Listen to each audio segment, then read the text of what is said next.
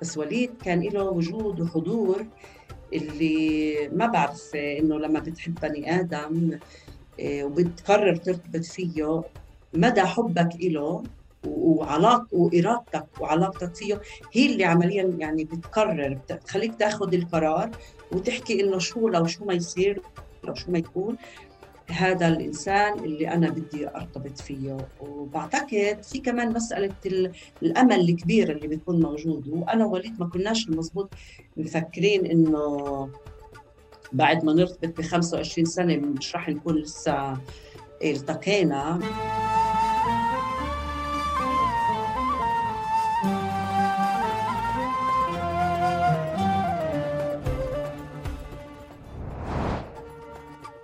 مرحبا يا سناء. حياتي أحمد. أهلا فيك.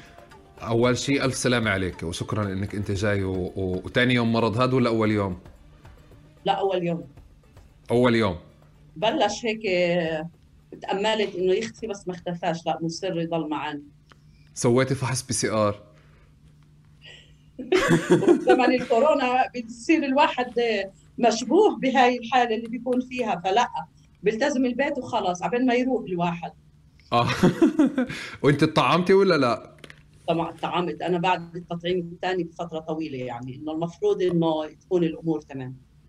آه خلص ممتاز. أنا بظن كمان هلأ يمكن لازم تفتح البلاد عشان تلحقوا يعني أهل ال 48 يلحقوا يسافروا قبل آه آه إسطنبول آه قبل ما تنتهي الثلاث شهور والست شهور قبل قبل ما تنتهي صلاحية الطعم. بالضبط الناس بالدور بيستنوا آه طبعا. سناء أول شيء سؤال آه، هيك خلينا نبلش. مين سناء؟ بالعادة الكل بيحكي سناء زوجة الأسير وليد دقة. بدنا يعني نأخر السيد العزيز البطل آه، آه، وليد دقة على جنب شوي جايين لك. ونبلش بسناء. مين سناء؟ بدنا نحطه مرة واحدة بالخلفية وليد آه. شوي. إيه أنا سناء. أنا من فلسطينية 48 بلدنا آه، اسمها النعاني وهي قضاء اللد اليوم طبعا اسمها كيبوتس نعن آه، آه، بالنكبة العائلة تشتت جزء من العائلة سكن برام الله وجزء من العائلة بكتب في اللد بمدينة اللد نفسها. وأنا دائما فخورة إنه أنا بحكي أنا من بلد الحكيم. بس كمان في عندي الجانب الثاني إنه إمي عاشت برام الله وربيت برام الله. وبتذكر وإحنا صغار كنا بالنسبة لنا رام الله يعني حاراتها وأزقتها والحواكير والهاي بالنسبة لنا طفولة ذكريات طفولة رائعة. إيه، فربينا لحسن حظنا مع الشقين 48 و 67 وهذا أعطانا إيه، غنى كبير يعني وعرفنا أصدقاء شهداء بالانتفاضة الأولى وعرفنا أسرى إيه، الوالد أبوي آه، رحمه الله كان أسير كمان بسنوات السبعينات. إيه، إيه، يعني هذا الجو وهاي مسيرة شعبنا ذقنا بعض منها أو عشنا بعض منها. ولربما طبعا ساهم الإشي إنه شخصيتنا انصقلت باتجاه معين. وخلتنا نتأبد يعني إنه الارتباط مع وليد مو دائما بحكي لي وليد إنه محكومة انت مثلي مؤبد ف طب بدي أسألك قبل قبل كمان ما نيجي على وليد هلأ نرجع شوي لسناء لما قابلت سامي أبو شحاده آه، بقول لي إنه بالليد كان ممنوع يعني حتى في عز في عز يعني دائما آه، في عز أو أو مع كل التغيرات اللي موجودة في الليد بالزمانات كان دائما ممنوع تنسب قيادات منظمة التحرير والقيادات الوطنية وتحديدا جورج حبش. يعني هلأ يعني الزلمة هاد كمان يعني جورج حبش كان حاضر فعليا باليوميات ولا في بعض البيوت ولا الناس كانت معتزة إنه جورج حبش من الليد. مش بس اعتزاز كمان تربينا على شيء اسمه جورج حبش وعلى شيء اسمه. يعني إحنا من الناس اللي تربينا إنه الحزب الشيوعي الإسرائيلي خون مثلا يعني. فكان إيه، في نوع بتذكر بيانات أبناء البلد والمسيرات بالشوارع لأبناء البلد. كنا صح عايشين بمدينة مختلطة بس كان كان في عندنا جيران يعني يهود وهيك بس كان بالنسبة لنا القضية هاي جدا واضحة يعني ربينا على أغاني الشيخ إمام وعلى أغاني جورج كورموز وكل هذا الشيء كان حاضر وموجود بحياتنا طبعا بفضل الوالد كمان. فهذا الجانب كان كثير كثير كثير قوي بحياتنا يعني مش بس جورج حبش وكل ما بيمثله جورج حبش وإنما كل امتداده في الداخل عندنا بال 48 وكان له حضور رائع من خلال شباب وصبايا اللي اليوم صاروا آباء وصاروا أجداد وجدات فكمان من لد ذكريات جميلة جدا بهذا الجانب و يعني نوع من وجدان معين أنت تقدرش تتحرر منه خلص أنت هيك انخلقت بدمك كيف بيقولوا سناء الوالد قديش انحبس؟ أو أو أي فترات قد كان عمرك كمان؟ هم كانوا ياخذوه ويطلعوه. ياخذوه كان أطول مدة انسجن أربع سنوات. اتهم إنه كان بده يعمل عملية تفجير مطار الليل. آه وآخر مدة انحبس سنة. آه أعطوه سنة. فكان هيك كل كم سنة ينسجن كم سنة. فبس ما ما قضى حكم طويل و بس من خلاله عرفنا عمر القاسم ويعني أنا من خلال أبوي عرفت عمر القاسم وأبو علي شاهين وكل هاي القامات اللي اليوم فعلا يعني بنعتز فيها وكانت بالسبعينات من قامات الحركة الأسيرة اللي اليوم طبعا تختلف الواقع الحركة الأسيرة عن السبعينات والثمانينات لكن كل هاي الأسماء نعرفها بشكل مباشر وقصصها وهاي من من الوالد. يعني انت فعليا ال ال أول أسير بحياتك كان الوالد مش وليد. بالضبط. وقد إيه كان عمرك لما بل... لما يعني أول حبسه وعيتي لها؟ بالسبعينات كنت طفلة كان عمري ست سنوات سبع سنوات. وبتذكر بزيارة لإلي عند وليد. بتذكر أبوي كان أكثر شيء بسجن شطة الأحكام تبعته يقضيها بسجن شطة. وبتذكر أنا مرة زرت وليد بشطة. وبتعرف هذا الشعور إن مرات بي بي بيجي للواحد إنك أنت كنت بهذا المكان قبل أو هذا الموقف أنت مرقته من قبل. فأنا حسيته وأنا قاعدة قبل وليد بشكل واضح جدا يعني إنه أنا كنت كأنه هيك الذكرى هيك بت زي وميض. فكان شيء يعني كثير غريب. يعني انت انت فعليا هاي المقدمة اللي عملناها وهيك الجواب اللي حكيتي لي إياه تقريبا هذا أغناني على كثير أشياء. كان في تساؤلات دائما موجودة إنه مين سناء سناء مسيسة مش مسيسة معبى مش معبى منظمة مش منظمة. هي مجرد زوجة أسير. ودائما آه لا لا. كيف بقرار. بقرار. طيب سناء انت أول أول نشاط سياسي آه، آه، أو أول كيف بتقولي أو إذا بنرجع نتذكر أول مرة حسيتي أو قررتي أو كنتي بنشاط سياسي كمان كان أي سنة؟ كان عمري عشر سنين وكانت مظاهرة لأبناء البلد باللد وشاركنا فيها. وكان الوالد يومها خايف علينا بحكي لنا لا ما تطلعوش وهيك. وأختي الأكبر مني جاوبته إنه أنت ربيتنا على كذا وكذا وكذا فكيف يعني بتحكي لنا لا ما تطلعوش؟ فحكى يلا طيب باجي معكم أنا كمان. فهيك آه من, من عشر سنين. آه، من عشر سنين. وأكثر شيء بتذكره لما كنا نروح نستنى يوم الأرض ونروح على يوم الأرض وبتذكر كيف كانت الشرطة تعترض الباص وتخلينا ساعات ويخلص يوم الأرض وإحنا لسه بنستنى بالباص بالشارع وتروحنا الشرطة بآخر اليوم. كل سنة كانوا يعملوا فينا نفس الشيء وما كناش نفهم ليش مش عم بيحاولوا يضحكوا على الشرطة يعني هل أكبر منا؟ هل منظمين للمسيرة وللهاي؟ لأنه كنا بنحب نشارك وبدنا نشارك. هاي ذكرى كثير كثير براسي إنه ليش ما عرفناش ولا مرة نضحك على الشرطة ونشارك بيوم الأرض يعني. هي مرة واحدة شاركنا فيها بتهيألي. قولي لي سناء مزبوط إنه أهالي اللد أصلا عندهم مشكلة مع الشرطة مشكلة شخصية يعني غير قضية إنه في مشكلة على مستوى احتلال وكذا وقمع و و بس في مشكلة باليوم يوم يعني في علاقة متوترة أصلا. آه، آه، آه، من النشأة شيء بيشبه يمكن كيف خصوصية القدس في خصوصية مختلفة باللد مزبوط؟ مش بس اللد ويافا كمان. أنا مرة ويافا اللد ويافا. والرملة أظن كمان. بالضبط أنا إلي مرة إلي أخت متزوجة بيافا. مرة سيارتي ضرب لي إياها صاحب تاكسي إسرائيلي. فأنا نزلت طوشت معه لأنه ما كانش بالبال. فدغري خلال ثانية كانوا في حوالي أطفال وشباب وهي عرب يافا. اللي كانت راح تصير آه، هناك بالشارع يعني والشرطة طبعا كانت موجودة فكان في نوع من الاستنفار واستفزاز للشرطة. أكيد الشرطة هي عامل معادي جدا جدا لنا وهذا الشيء موجود عند شبابنا وبنات اللد والرام يافا أوضح بكثير من آه، بقية الوسط العربي. بتخيل الإشي كمان نابع من عنصرية طبعا الشرطة لأنه في إشي اسمها وحدات الوحدات الخاصة هاي اللي تابعة لحرس الحدود لما بتوقف شاب عربي بيافا أو باللد وهات هويتك بنوع من الاستفزاز وهيك وبتضربهم وبتكسرهم على ولا إشي. فهذا الإشي بيعمل رد فعل يعني في حساسية عالية جدا باللد من للشرطة وأداء الشرطة وعنصرية الشرطة. تهيألي حيفا راح تنضم كمان قريبا لأنه حيفا عم بيساوي بحيفا كمان. آه بس بظن هيك يمكن في إشي يعني مشترك بين اللد ويافا والرملة أغلب الأصدقاء هيك اللي كنا دائما يعني بنحكي دائما بتحس في سياق مختلف إنه في هيك مدن حتى ودائما تعرف السناء كل شيء بعرفه جديد عنها بصدمني يعني معنا كل الصور النمطية اللي إحنا بتطلع من هناك فرضا على سبيل المثال إنه يافا يافا الأبيب يافا الأبيب دائما بنحكي عنها. شو بيطلع صور من خلالها ل...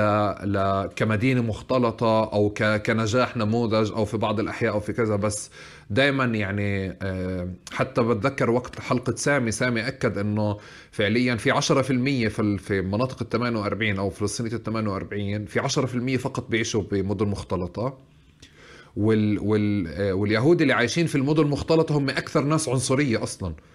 يعني ف... ففي حالة متوترة دائما بتكون موجودة. صحيح. طيب سناء وليد وإمتى حضر بحياتك؟ لأنه شايف أنا كل شيء بلش جديد ست سنين عشر سنين على 12 وليد آه، بلش بال 25 كان عمري 25 وكنت آه، نشيطة بصحيفة كان اسمها الصبار كانت تصدر بيافا. مش صحفية يعني أو هاي بس كانوا مجموعة آه، هيك نشطاء وهاي وكانوا يصدروا جريدة هيك متواضعة وهيك. فكان أكتب أنا بالجريدة هاي وكان دائما أكتب عن الاسرى يبدو كنت فعلا متاثره بعدني جو الكل. ف آه، مرة حكى لي عبد الرحيم عراقي اللي هو كان رئيس جمعية أنصار السجين عندنا بال 48 وبنفسه أسير وحرر في صفقه جبريل. مرة حكى لي أنا كنت آخذ أخبارهم منه يعني. فمرة بيقترح علي بيقول لي أنت بتقدري تزوريهم وتأخذي أخبارهم منهم بشكل مباشر. وأعطاني أسماء عدة أسرى وأنا اخترت وليد لأنه اسمه كان بتهيألي إنه أنا بعرفه أو سامعه فيه أو ما بعرف يعني. ف زرته. أول زيارة كانت ب 96 ويعني حتى بسأله أيام هو وليد أصلا تبين إنه ورطة يعني فعلا بالزيارة هاي يعني لأني بسأله أيامها إذا في يعني من باب الأدب في شيء بقدر أقدمه أعمله لإلكم لا. فبحكي لي آه طبعا هو أعطاني قائمة مهمات والقائمة هاي بس بتطول من اليوم لل... من يومها لليوم يعني ما ما صغرت حتى بتذكر بعد ما عقدنا القرآن وهيك حكيت له وليد أنت لامتى تضلك تيجي بالزيارة مع قائمة المهمات هاي؟ يعني شوي يعني رومانسية معلش يعني. الزيارة كلها نص ساعة كل أسبوعين يعني شوي هاي فصار يجي مع دفتر صغير. فما استفدتش منه. وليد آه وليد يعني أنا بحكي عنه ورطة بالمعنى إنه هالقد كان فايت بحياة الشباب والأقسام والسجون والحركة الأسيرة اللي كان والهم العام والهم الخاص فكان في يصدر يعني قضايا كان بده عشر مؤسسات تشتغل عنده. تعرف تفاصيل بتخص حياة آلاف البشر موجودة بالسجون. للأسف المؤسسات ما كانتش يعني تجاوب على قسم كبير من احتياجات هذول الناس. بمعنى الجانب الإنساني يعني الجانب المتابعة أمورهم الحياتية ومع أهلهم ومع فالمضبوط أنا يعني لليوم بلاتي أسرى بصادفوني بيحكوا لي سناء أنت كنت تشتغلي عن عشر مؤسسات. لأنه وليد كان دائم هيك مثلا مثلا قضايا التلت مثلا يتابع قضايا التلت عند محامي لأسير معين. قضايا مثلا قانونية اللي وليد بيقدم التماسات فيها للمحاكم بدك تتابع مع المحامين بدك هذا الأسير بده كتاب هذا الأسير مش عارف يراسل أهله. أنا كنت بشي مرحلة سنترال كمان. بس مش سنترال هاتفي سنترال بريدي. يعني الأهالي يودوا الرسائل تبعتهم عندي وأنا أخذ رسائل وأوديها لأولادهم أو أولادهم يودوا عندي وأنا أودي لا. فهيك ف آه، حياة هيك شغل وعمل وهاي ولليوم نفس ال... يعني وليد آه، عن جد بده عشرة يشتغلوا عنده. أنا دائما بحكي له هذا الكلام. أنت إمتى أول مرة قلتي له خلص زودتها طلبات خففها شوي؟ ما حكيتلوش. لليوم ما حكيت. ما حكيتلوش وبحكي لوش ولا مرة. طب وامتى إمتى أول طلب بالقائمة كان حستي حركشة؟ آه هاي بدت بعد فترة مش طويلة. بس ما كانتش حركشة يعني مباشرة بس كان واضح يعني إنه الأمور رايحة باتجاه معين. بس على فكرة إحنا أخذ لنا ثلاث أربع سنوات عشان الإشي ياخذ شكل رسمي. وطابع مختلف. وأنا يعني من بعد الزيارة هذيك طبعا تكررت الزيارات وزمان كان كل واحد بيقدر يزور مش بس اليوم الكرابة درجة أولى بس بزوروا شوف كيف واقع الحركة الأسيرة كيف يعني إحنا للأسف البرة بيعكس جوا يعني إحنا في حالة تراجع يعني في كل ما يخص الحركة الأسيرة وظروفها وشروط حياة الشباب وهيك. ف بال 99 أول ال 99 صار يعني الشيء هيك مباشر أكثر ورسائل ويعني وليد الرسائل تبعته تعتبر تحفة فنية بالنسبة لي وأنا من الناس يعني أنا كنت أشوف ناس بتنشر يعني الأشياء الخاصة وهيك. ما بقدر يعني جربت مرة أو مرتين انشر تعرف فكرت يعني بس لا حكيت لا هاي أشياء يعني وليد إنسان مميز حتى بالأمور هاي شخصية خاص جدا. فبلش بال 99 الحكي إنه إحنا لوين و وبرامجنا إيش بدنا نعمل مستقبلا وهيك. وليد كثير كثير يعني زهقني وهو يحكي لي إنه متأكدة وإنه هو كان حكمه مؤبد طبعا. ولوين رايحين وأنا حكمي مؤبد. وبعد ما عملنا عقد الكرام كمان كان يضلوا ي... يعني بحكي لي هذا الموضوع أكثر موضوع برهقه. وأنا فعلا من خلال يعني كمان معرفتي لكثير اسرى فهمت إنه أكثر شيء برهق الأسير داخل السجن هو علاقته بمحبيه خارج السجن. يعني آه، زوجته بنته أبوه أمه هاي هذا أكثر شيء. هاي حلقة أو نقطة الضعف إذا بجوز نسميها لدى الأسرى لأنه من سياسات سلطة السجون وهيك هي هي مقاومة على مدى 24 ساعة وهم بتصدوا لها وبيقدروا لها ودائما بأغلب الأحيان بينتصروا فيها لكن العلاقات هاي هاي هي هي فعلا بتشكل المأساة أو العائق العاطفي الكبير جدا إنه الأسرى داخل السجون ما يكونوش أكثر قوة وأكثر ف بس يعني بنفس الوقت كان يحاول إنه يثنيني عن هذا القرار مع إنه كان قرار مشترك لنا إحنا الاثنين بس كان ضل يحكي لي إنه هذا بتعلق فيكي انت. آه يعني أنتم يعني أخذكم اللي... أخذكم التعارف شيء ثلاث سنين أربع سنين لحد ما بلشتي انت عرفتي إنه انت دخلتي بورطة ثانية إضافية غير عن الورطات الأولى. لا هو إحنا إحنا فهمنا إن إحنا تورطنا بعد كم شهر بس إحنا أخذنا يعني كان واضح الأمور لوين رايحة وكمان يعني الشباب طبعا كل الاسرى واصدقاء والدها كان مفهوم بس كمان في عيلة وفي هيك عبين ما تمرق لهم. يعني إحنا مرقنا الموضوع بكل خبث يعني للعائلتين تحديدا أنا. إيه، أول شيء أهلي كمان زاروا إخوتي زاروا وليد شخصية ساحرة طاغية يعني بشدك خلص كلهم حبوه كلهم الشيء ساعد جدا في إنه القرار يكون يعني ما يكونش معارضة كبيرة مع إنه كان حكمه مؤبد. فآه أخذ لنا ثلاث أربع ثلاث أربع تقريبا أربع سنين عشان نعمل عقد قران ب 10 8 99 داخل سجن عسقلان هلأ بدنا نيجي ل 10 8 99 بس قبلها كمان عشان عشان نفهم أكثر سناء أنت شو درستي وشو اشتغلتي؟ أو يعني هيك خلينا بس أنا درست موضوع الترجمة وبشتغل بترجمة نشرات طبية مع التصميم الجرافي يعني كل هاي النشرات الطبية اللي بتكون مع الأدوية وهي الأمور آه، هذا شغلي. إيه، دائما أنا بعرفش ليه بفكروني يا محامية يا معلمة يعني ما بعرف. دائما بيصنفوني أو بشتغل بشيء حقوق إنسان أو بيحكوا لي لا انت مش مبين عليك إنه شغلك ملوش علاقة بحياتك هاي. بس صار في عندي تجربة حتى صار في عندي ثقافة قانونية معينة من آه ما كنت أتابع أسرع وهاي. فصار فكأني بعطي بوحي للعالم إن أنا محامية وما بعرف. المهم هذا شغلي طول عمري بس شو يعني تصميم نشرات طبية؟ ما زلت فيه. شو يعني تصميم نشرات طبية؟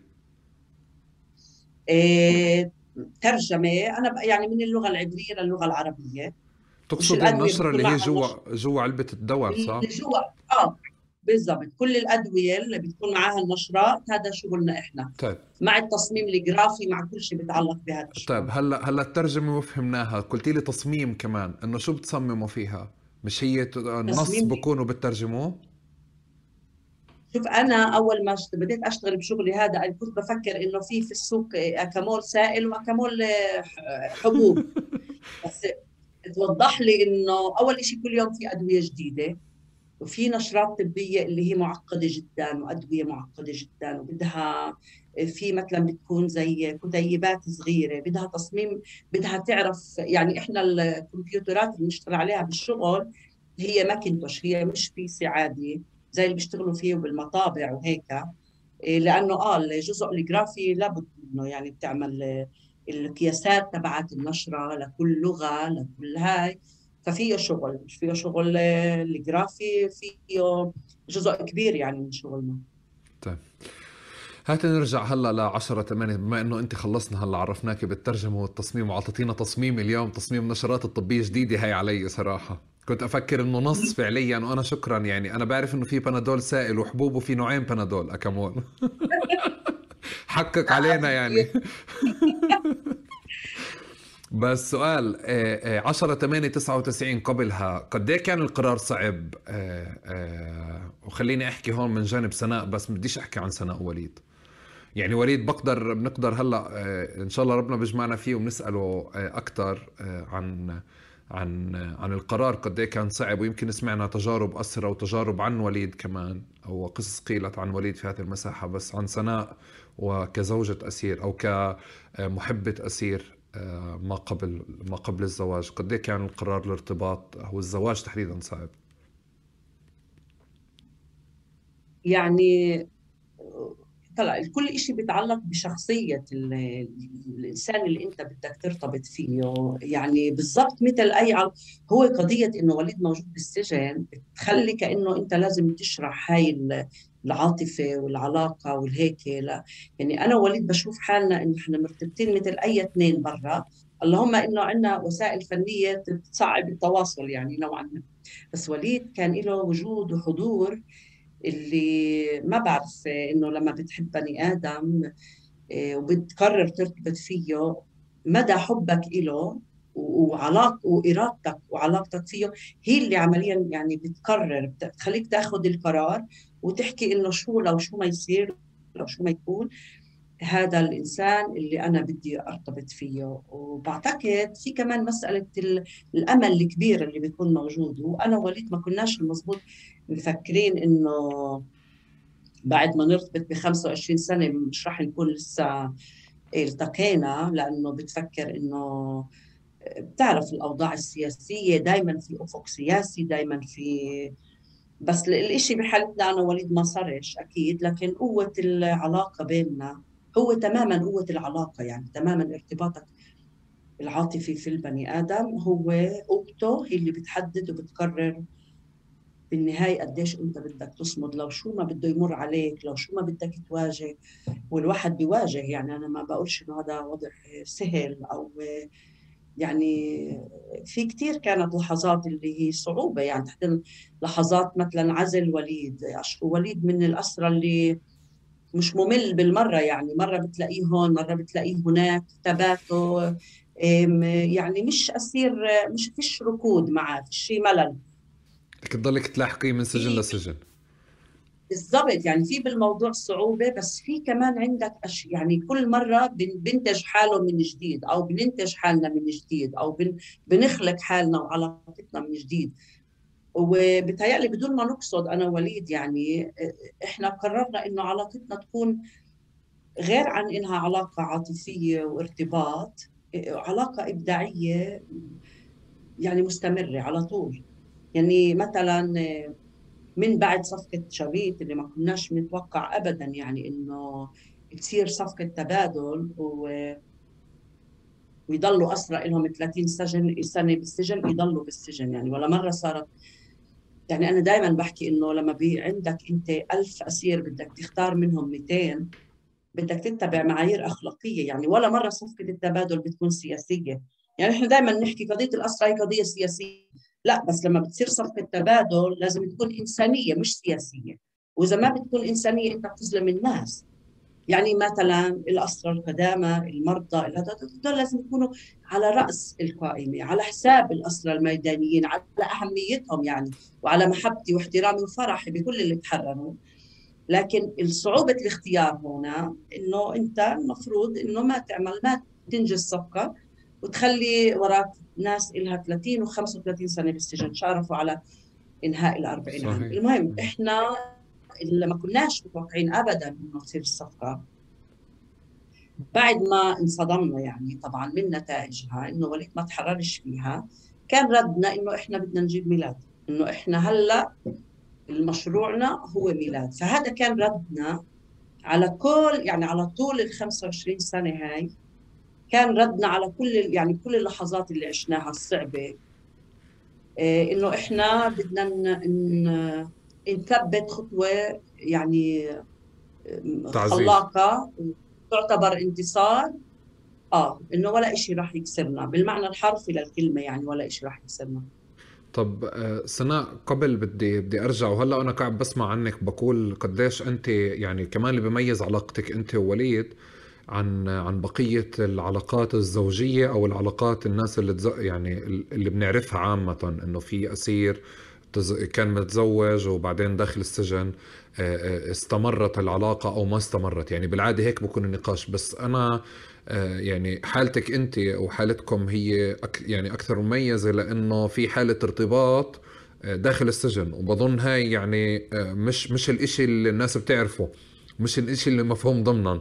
بتعرفي هاي هاي هاي هاي سناء جزء من غاية المقابلة إنه تعالي نكسر كل الصور اللي بنقراها على الأخبار عشان نعرف هاي المعلومات أكثر يعني لأنه صدقا هيك الواحد بيكون عم بيطلع مثل يعني إنه okay سناء وليد كانوا بيعرفوا بعض و...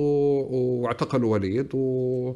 وسناء ضلت تستناه مش إنه سناء ووليد أخذوا قرار فعليا مشترك. بالاستمرار بهذا الشكل قد إيه قد إيه صعب فعليا أو أو أو يعني من خلال قصص كمان أنت جزء من مجتمع الاسرى بشكل عام وأهالي الاسرى آه، وفي قصص كثيره كانت دائما يعني نقاش إنساني كتير لطيف بكون في البداية الأسير لما بتم اعتقاله بتخير خليني أحكي أو بخير آه، آه، زوجته لأنه بشعر بالعبء اللي أنت حكيتي عنه في البداية اللي هو المسؤولية يعني. آه، والثقل واللي هو كمان الاحتلال بيستغله ضده. بس فبتلاقي دائما في نقاش في بدايات الحبسة هيك نقاش كتير عاطفي إنساني إنه بعطيك مجال ننفصل ما ننفصلش. وبعض بعض الزوجات فعليا يعني استمرت وصمدت و...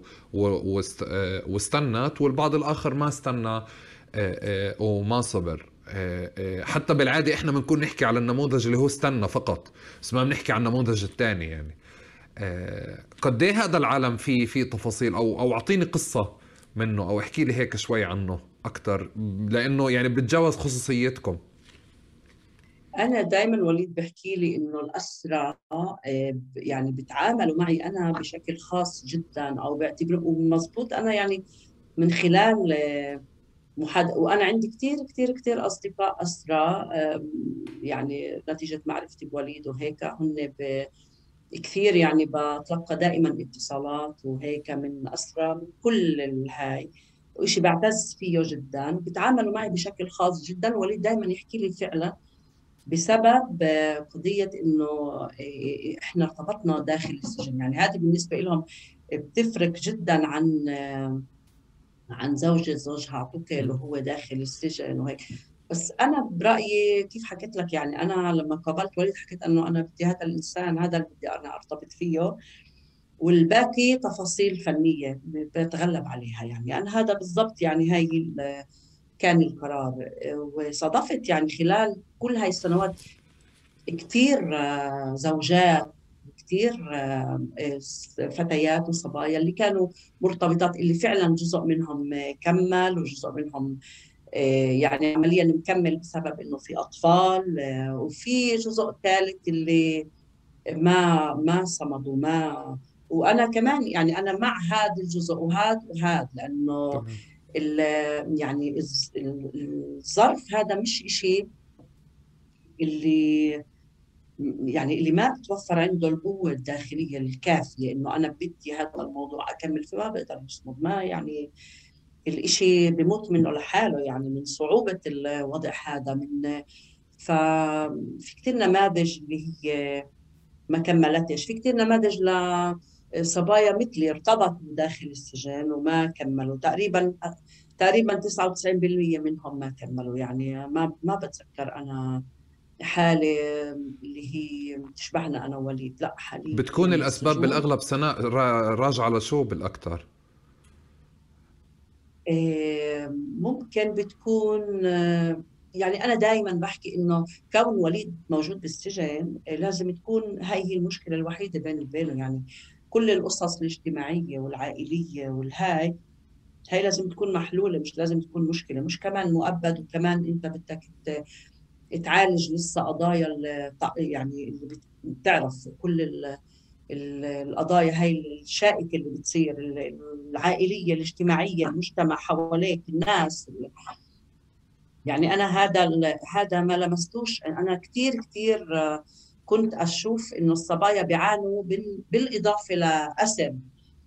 آه، الوحدة زوجها أو خطيبها أو هاي. كمان بتعاني من كمان مليون مليون قصة وقصة خارج السجن والمجتمع كمان ما بيرحم يعني وقضية أنا كنت يعني بقول إنه بجوز عدم استقلالية تماما نسائنا وفتياتنا إنه دائما الاستقلالية المادية والاستقلالية الحياتية وهيك هي ما كانتش دائما متوفرة عند هدول النساء فلذلك ما كانوش بالضبط حرات إنه ياخذوا القرارات اللي بدهم إياها أو يتغلبوا على الشيء اللي هم معنيين يتغلبوا عليه يعني أو فكانوا يواجهوا يعني يحاربوا على 100 جبهة شو كان شكل النقاش تبع المجتمع معهم؟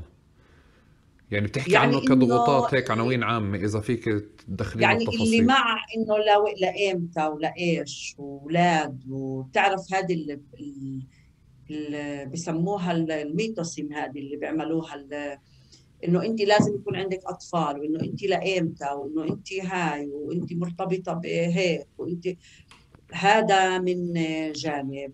جانب ثاني اللي بتكون متزوجة وعندها أولاد بتقرر مثلا تترك وهيك إنه بذنبوها ما بيفهموا إنه هي مش قادرة تكمل. فبكل الأحوال هي يعني بكل الأحوال.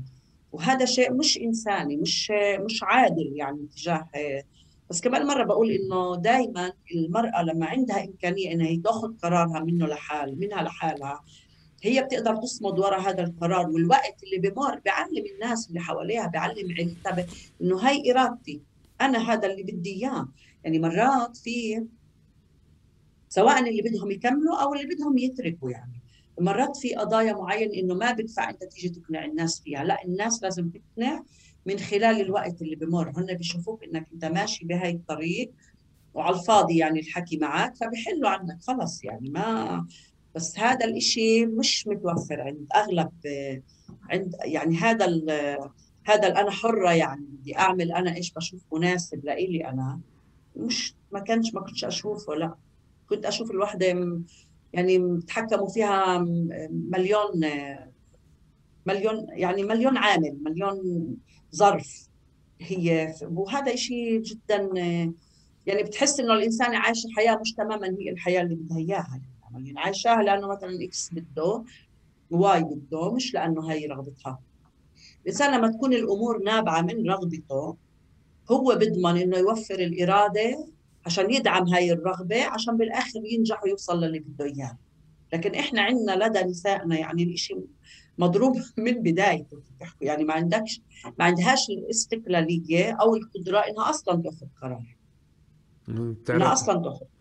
بتعرف سناء وأنت قاعدة بتحكي هيك آه، يعني أنا جزء من أسئلتي كانت على حياة الأسرة طالعة من آه، من دائما الصور اللي بتطلع على الأخبار الاحتفاء بنماذج ما.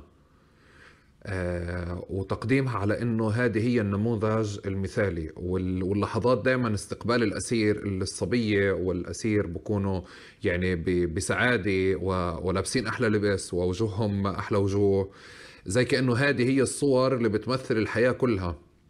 وكمان في في مشكلة بظن إنه بتقديم نموذج واحد إحنا بنحبه أو بنحتفي فيه أو بنشوفه يعني ضمن فكرة إنه إحنا بنعزز صمود الأسرة وبنعزز كذا. آه، آه، إنه بنقدم أو بنفضل صورة واحدة آه، وبنعتز فيها أكثر وبنحتفي فيها. بس هذا زي كمان صار له سناء بشعر إنه انعكاسات على مستوى اجتماعي على الأسرة وزوجات الأسرة بنفس الوقت.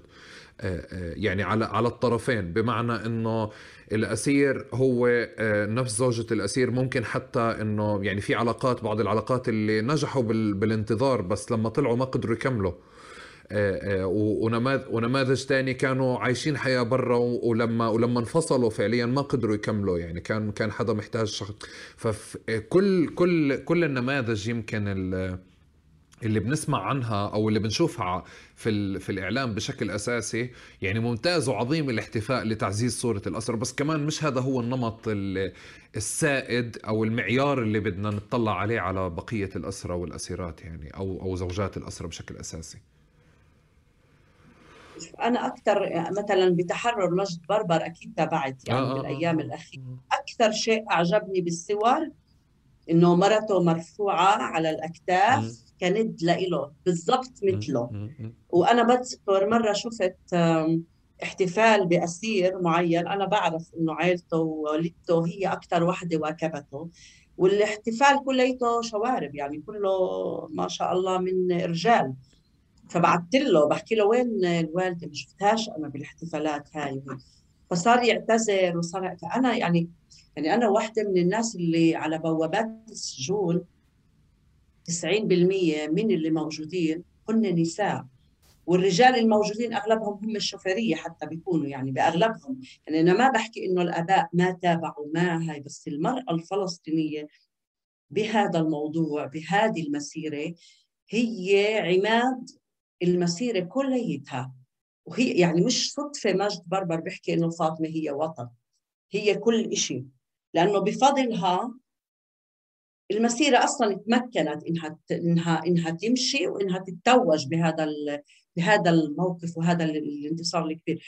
بس يعني ما حدا بيلتفت لا فعلا المرأة الفلسطينية تفاصيل حياتها كيف بتعيش كيف بت بتمرق هاي الظروف وهاي الحياة. وأنت ما بتحكي عن سنة أو عن سنتين وثلاثة بتحكي عن عمر. يعني الأسير بيترك أولاده عمرهم سنة بيطلع بأولاده بالجامعات. فهذا يعني بيسوى إنه إنه الواحد يفوت بتفاصيله إنه يروح لهي المرأة لهي الزوجة. انت كيف عشتي بهدول ال 20 سنة؟ انت كيف يعني أنا لما جبت ميلاد حكيت لوليد اسمع وليد الأسرة احكي للأسرة اللي عندك بالقسم بالسجن اللي عندهم أطفال وهيك إنهم يعملوا تماثيل لنسائهم وبعد ربنا يعني لأنه هذا الشيء هذا الشيء من كثر ما هو يعني أحيانا بطلع على ميلاد وبحكي إنه هذا يعني من أصعب يعني أنا كمان صار عندي هلأ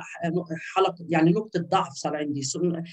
لأنه هذا الشيء إنه إنه الإنسان المرأة الفلسطينية الزوجة تقدر تصمد فيه بهذا الشكل الجميل.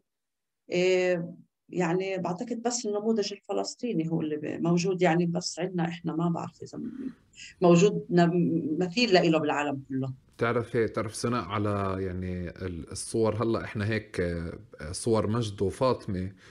آه، آه، أنا كمان يعني لإلي كان في شيء كتير هزني وفي شيء كمان نتيجة الأسئلة هاي اللي أنا بتطلع عليها يعني بنحييهم طبعا هلأ وإن شاء الله بنحب نستضيفهم بحب أستضيفهم. حبيبتي فاطمة أكيد. أنا أنا أنا صرت أطلع على فاطمة أكثر من مجد يعني ما بعرف. آه، حبيبي مجد الحمد لله على السلامة. بس آه، بس آه، أنا بطلع من كتر الأسئلة والقصص يعني وفضول اتجاه هذه التفاصيل. أنا مش معك بس بسأل. يعني كل حدا بكون أحفر براسه حفر. بتحول لدكتور أسنان وأنا قاعد بحاول أنكش بالذاكرة.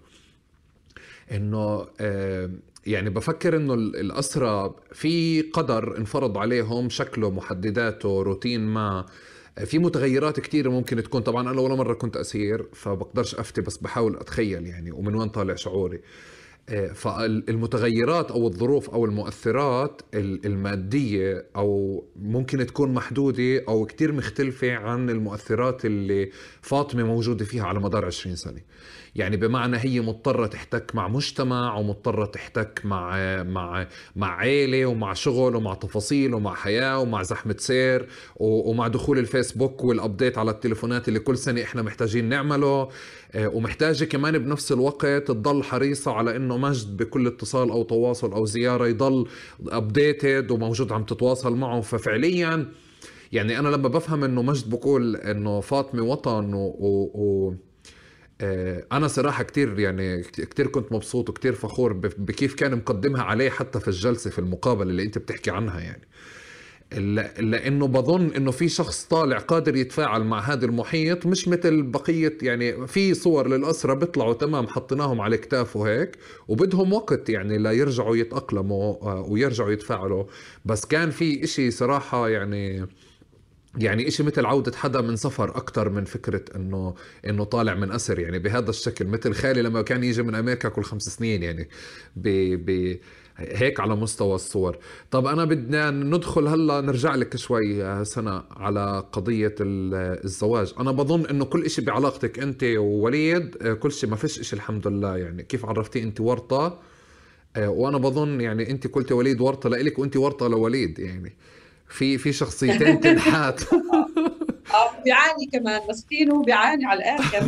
بحكي له اللي بيسمعك بتحكي بده يجي ينشلك من هال طيب أنا بدي أسأل أنتوا حتى عقد الزواج والزواج عملتوا عليه قصة؟ يعني كمان كان في في مرحلة. يعني من هون خلينا بدي أبدأها محطات. أنت بتضلك تحكي ميلاد ميلاد جايتها. خلي لنا إياها يا رب خلي لكم إياها.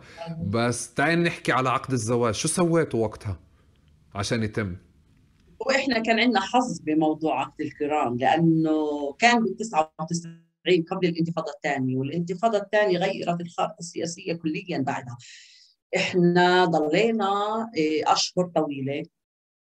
بنحاول نأخذ الشروط. طبعا وليد قدم الطلب لسلطه السجون وارتفض الطلب. بعدين طبعا كنا لازم نضلنا تعرف مع سلطة السجون آه، مفاوضات وإحنا بدنا نعمل. يعني كانت هاي الأمور كان سمير كونتار قبلنا يعني كانت صاير سابقة معينة بشي سجن. فكان من ناحية المبدأ يعني سلطة السجون ممكن توافق. فإحنا قدمنا الطلب ارتفض طلبنا عودنا قدمنا كمان مرة وبعدين قدمنا شروطنا يعني مين آه، بدنا يحضر ومين ها ولكن كان مخطط لشيء هيك حفلة.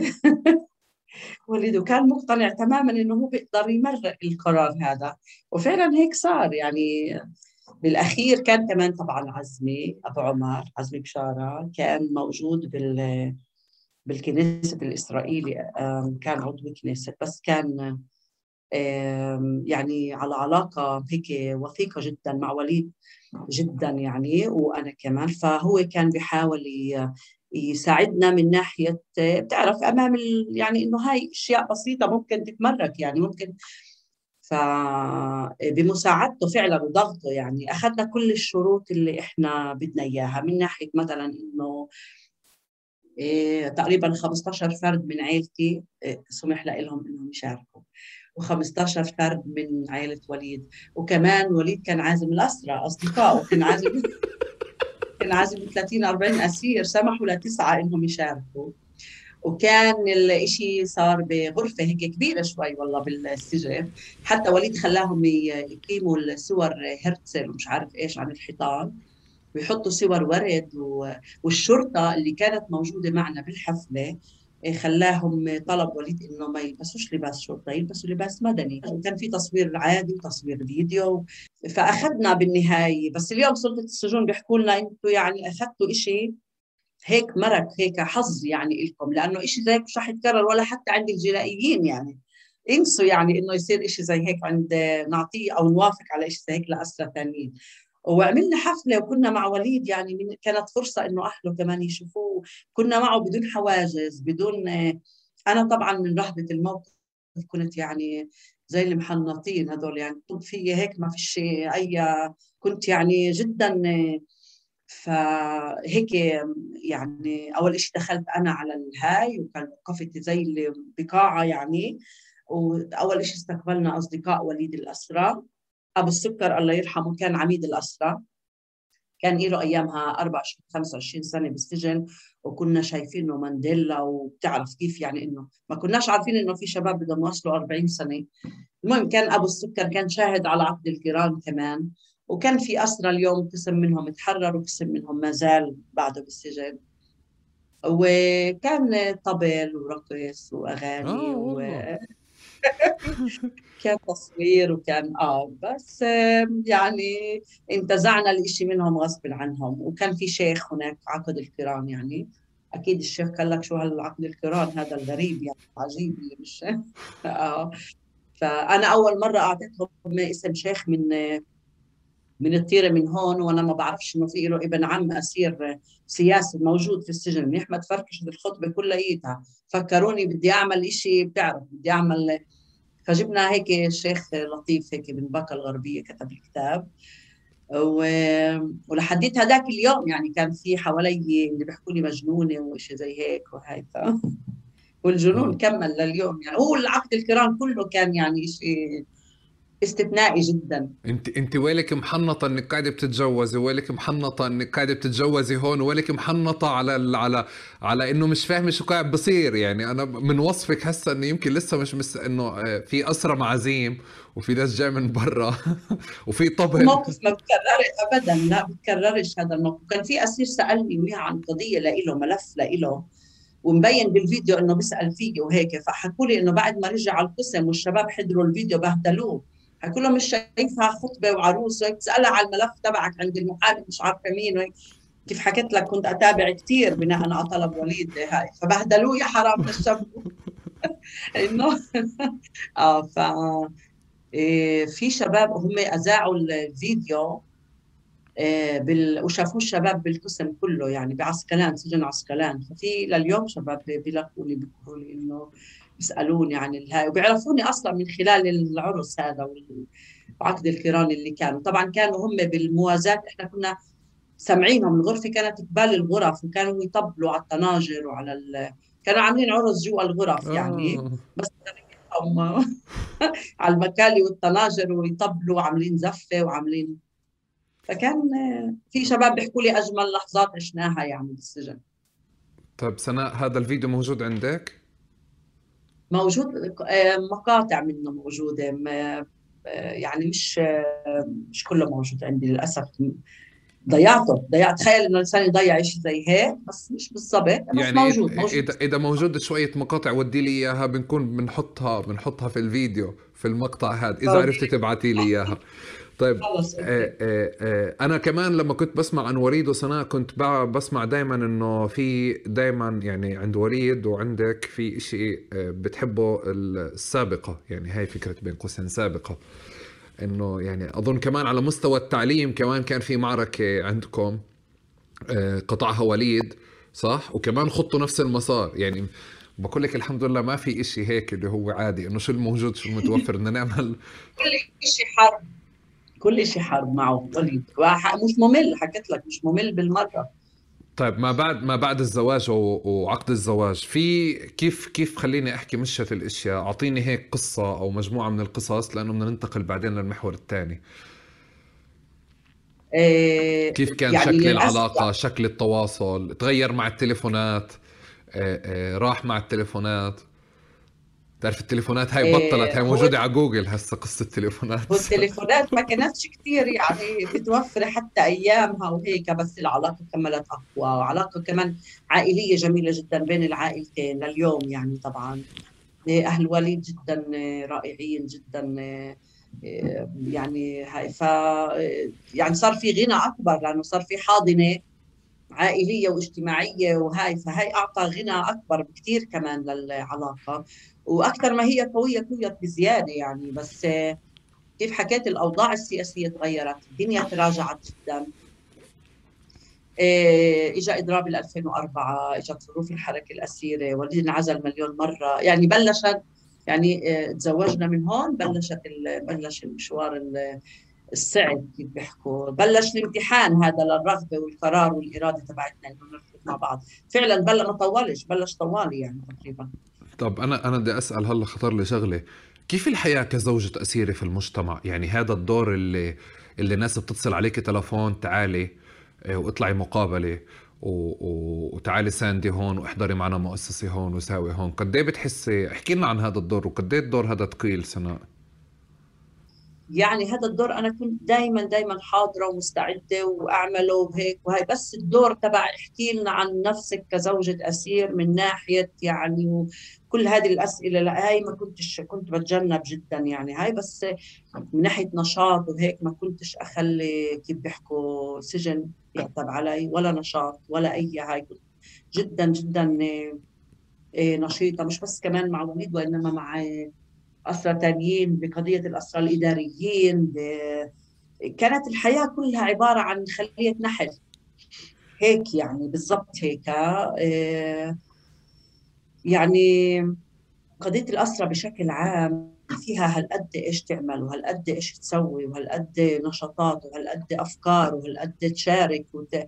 وبما إنه أنا وليد آه، هيك صار في عنا كأنه إحنا شوي مميزين.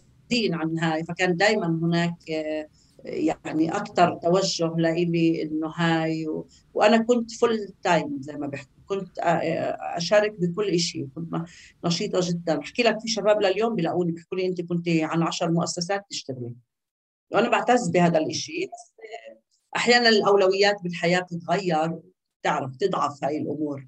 أنا أنا هذا اللي كنت أعلق عليه إنه يمكن مفهوم ضمنا آه، مش مفهوم ضمنا خليني أقول إنه أهالي الاسرى على استعدادية دائمة وطوال الوقت ل يعني بشعر إنه إنه أنت طبعا لأنه استثناء أو أو لأنه في شخصية قوية كمان وحاضرة وفي قرار خليني أحكي هيك تدرج على مدار السنين قاعد من خلال شو بنحكي وقاعد بوضح لي أكثر القوة اللي عم تحكي عنها اليوم أكثر أو من وين مستمداها. بس كمان بفكر إنه آه، عم بسألك على دور أو الحياة كزوجة أسير أو كأم أسير لأني بشعر إنه في ثقل. بمعنى إنه في مجتمع ما بقدر كمان في أماكن كثيرة إنه إنه إنه إنه أنت مش 24 ساعة موجودة أو متوفرة أو حاضرة مش 24 ساعة قادرة مش 24 ساعة قوية مش 24 ساعة كمان قادرة تكوني في في الدور اللي بتعمليه. خاصة خليني أحكي في في حالة اضرابات الاسرى برام الله كنت أشوفه سناء إنه بمعنى قديش كان بكون كتير صعب على إنه آه، آه، أهل الاسرى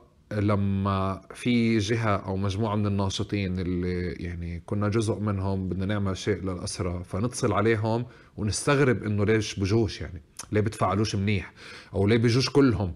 أو ليه فلان عنده انشغال والله الله أكبر. بس يعني أخذنا وقت فعليا لنستوعب إنه في في حياة مختلفة وفي يوميات والدور بحد ذاته يعني ممكن يصير في ثقل بمراحل فيه. عشان هيك عم بسأل أصلا المجتمع والدور هذا اللي هو الدور الاجتماعي الدور البطولي كمان اللي موجود عليك كزوجة أسير قد إيه بكون ثقيل في المجتمع في بعض الأحيان عليك؟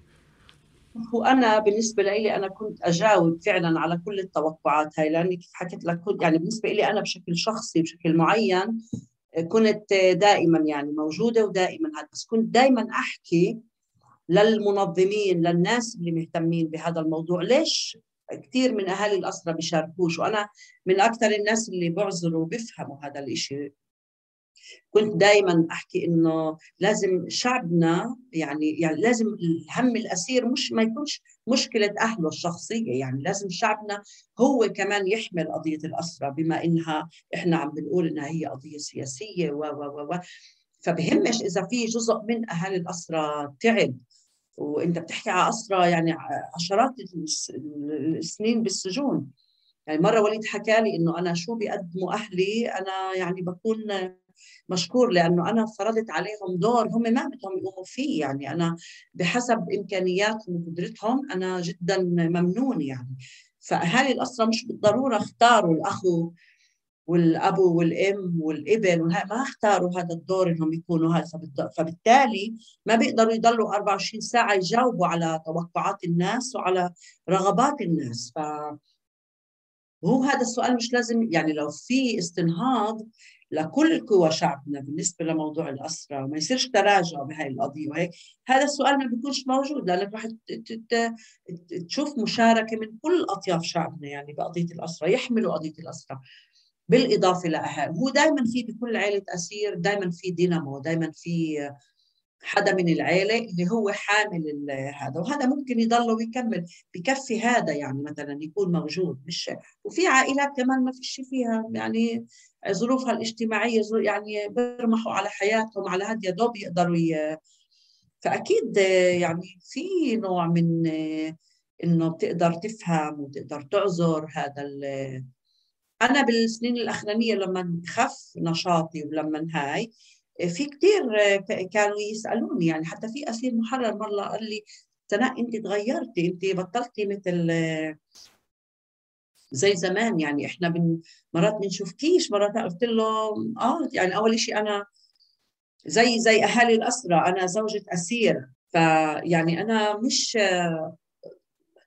يعني زوجة أسير عادي مثلي مثلك مثلي مثل أهالي الأسرى أنا مش مش مؤسسة مش جمعية. فالأولويات بالحياة أحيانا بتتغير. والإنسان بيرتب نشاطه بيرتب برامجه بيرتب هذا حسب أولوياته بالحياة. يعني أنا هلأ كل وقتي عند ميلاد ومع ميلاد. وأكيد بسبب انشغالي بميلاد يعني ببينش كثير وبروحش كثير وبجيش كثير وهيك. ف فهي شيء عادي يعني. طب أنا بدي أسألك كمان حكيت شيء على قضية إنه لو في استنهاض لدور المؤسسات ودور الحاضنة وهي هي يمكن الحاضنة ل ل ل لأهالي الاسرى للاسرى وأهالي الاسرى بالأكثر. آه، قد إيه تغيرت هاي؟ بالزمانات بيحكوا عنها سناء كانت التنظيمات أكثر ماخذة قضية آه، قضية الاسرى كقضية في مقدمتها وأولوياتها. آه، الاسرى وأهاليهم. كانوا كمان في في سلم الأولويات وهيك. بظن كمان حتى إحنا لما كبرنا يعني لما من لما كبرنا كان دائما واضح لنا آه، آه، آه، الأسرة في في مكان مختلف. يعني بمعنى الإذاعة المدرسية حتى حاضرين بشكل أساسي. خليني أحكي لحد الانتفاضة. بعد الانتفاضة حضرت تفاصيل كثيرة ويمكن صار في كم كبير من الأسرة. بس إذا بدنا نحكي على الحاضنة اللي كانت موجودة حواليك على مستوى مؤسسات شعبية آه، قد إيه كانت قوية؟ قد إيه كانت قد التوقعات؟ قد إيه ما كانتش بتلبي شو لازم شو محتاجين؟ أنا يعني بعتقد إنه في يعني آه هو في تراجع يعني إحنا عندنا بقضايانا الوطنية بالسنين الأخيرة بكل شيء. يعني لسه لسه قضية الاسرى هي أكثر قضية لأنها بالوجدان محافظة يعني على شوية آه، فيها يعني الناس بتتعاطف وبتطلع وبتتجاوب و... بس في تراجع كبير بكل قضايانا الوطنية للأسف الشديد. لما أنت بدك تموت إشي بتفرغه من محتواه بس أعتقدش إنه رح يجي اليوم اللي يفرغوا فيه قضية الأسرة من محتواها. يعني ما أظنش لأنه شعبنا بيضلوا بخير. شوف المؤسسات وأنا كنت دائما كمان أحكي هذا الإشي يعني آه، المؤسسات الفاعلة بموضوع الأسرة أكثر شيء بتعمله إنها بتودي محامين على هالسجون. وفي محامين بعرفش من وين بتجيبهم المضبوط يعني. إيه، هدول المحامين بيزوروا الأسرى بيطلعوا لك في بيان لطم وبيان نواح على أوضاع الأسرى أحيانا كثيرة بيكون البيان كله مغالطات مش دقيق مش مهني. يعني الناس حتى صارت تقول تشوف هاي البيانات تمسح الناس. صارت تفوت تقرأ عن ظروف الاسرى وأوضاع الاسرى لأنه شيء مكرر وبكرر نفسه هيك يعني مهنيا. إذا بتذكر حكينا في بداية حديثنا عن تفاصيل بتخص حياة هدول آلاف البشر موجودين بالسجون هالقد فترات طويلة.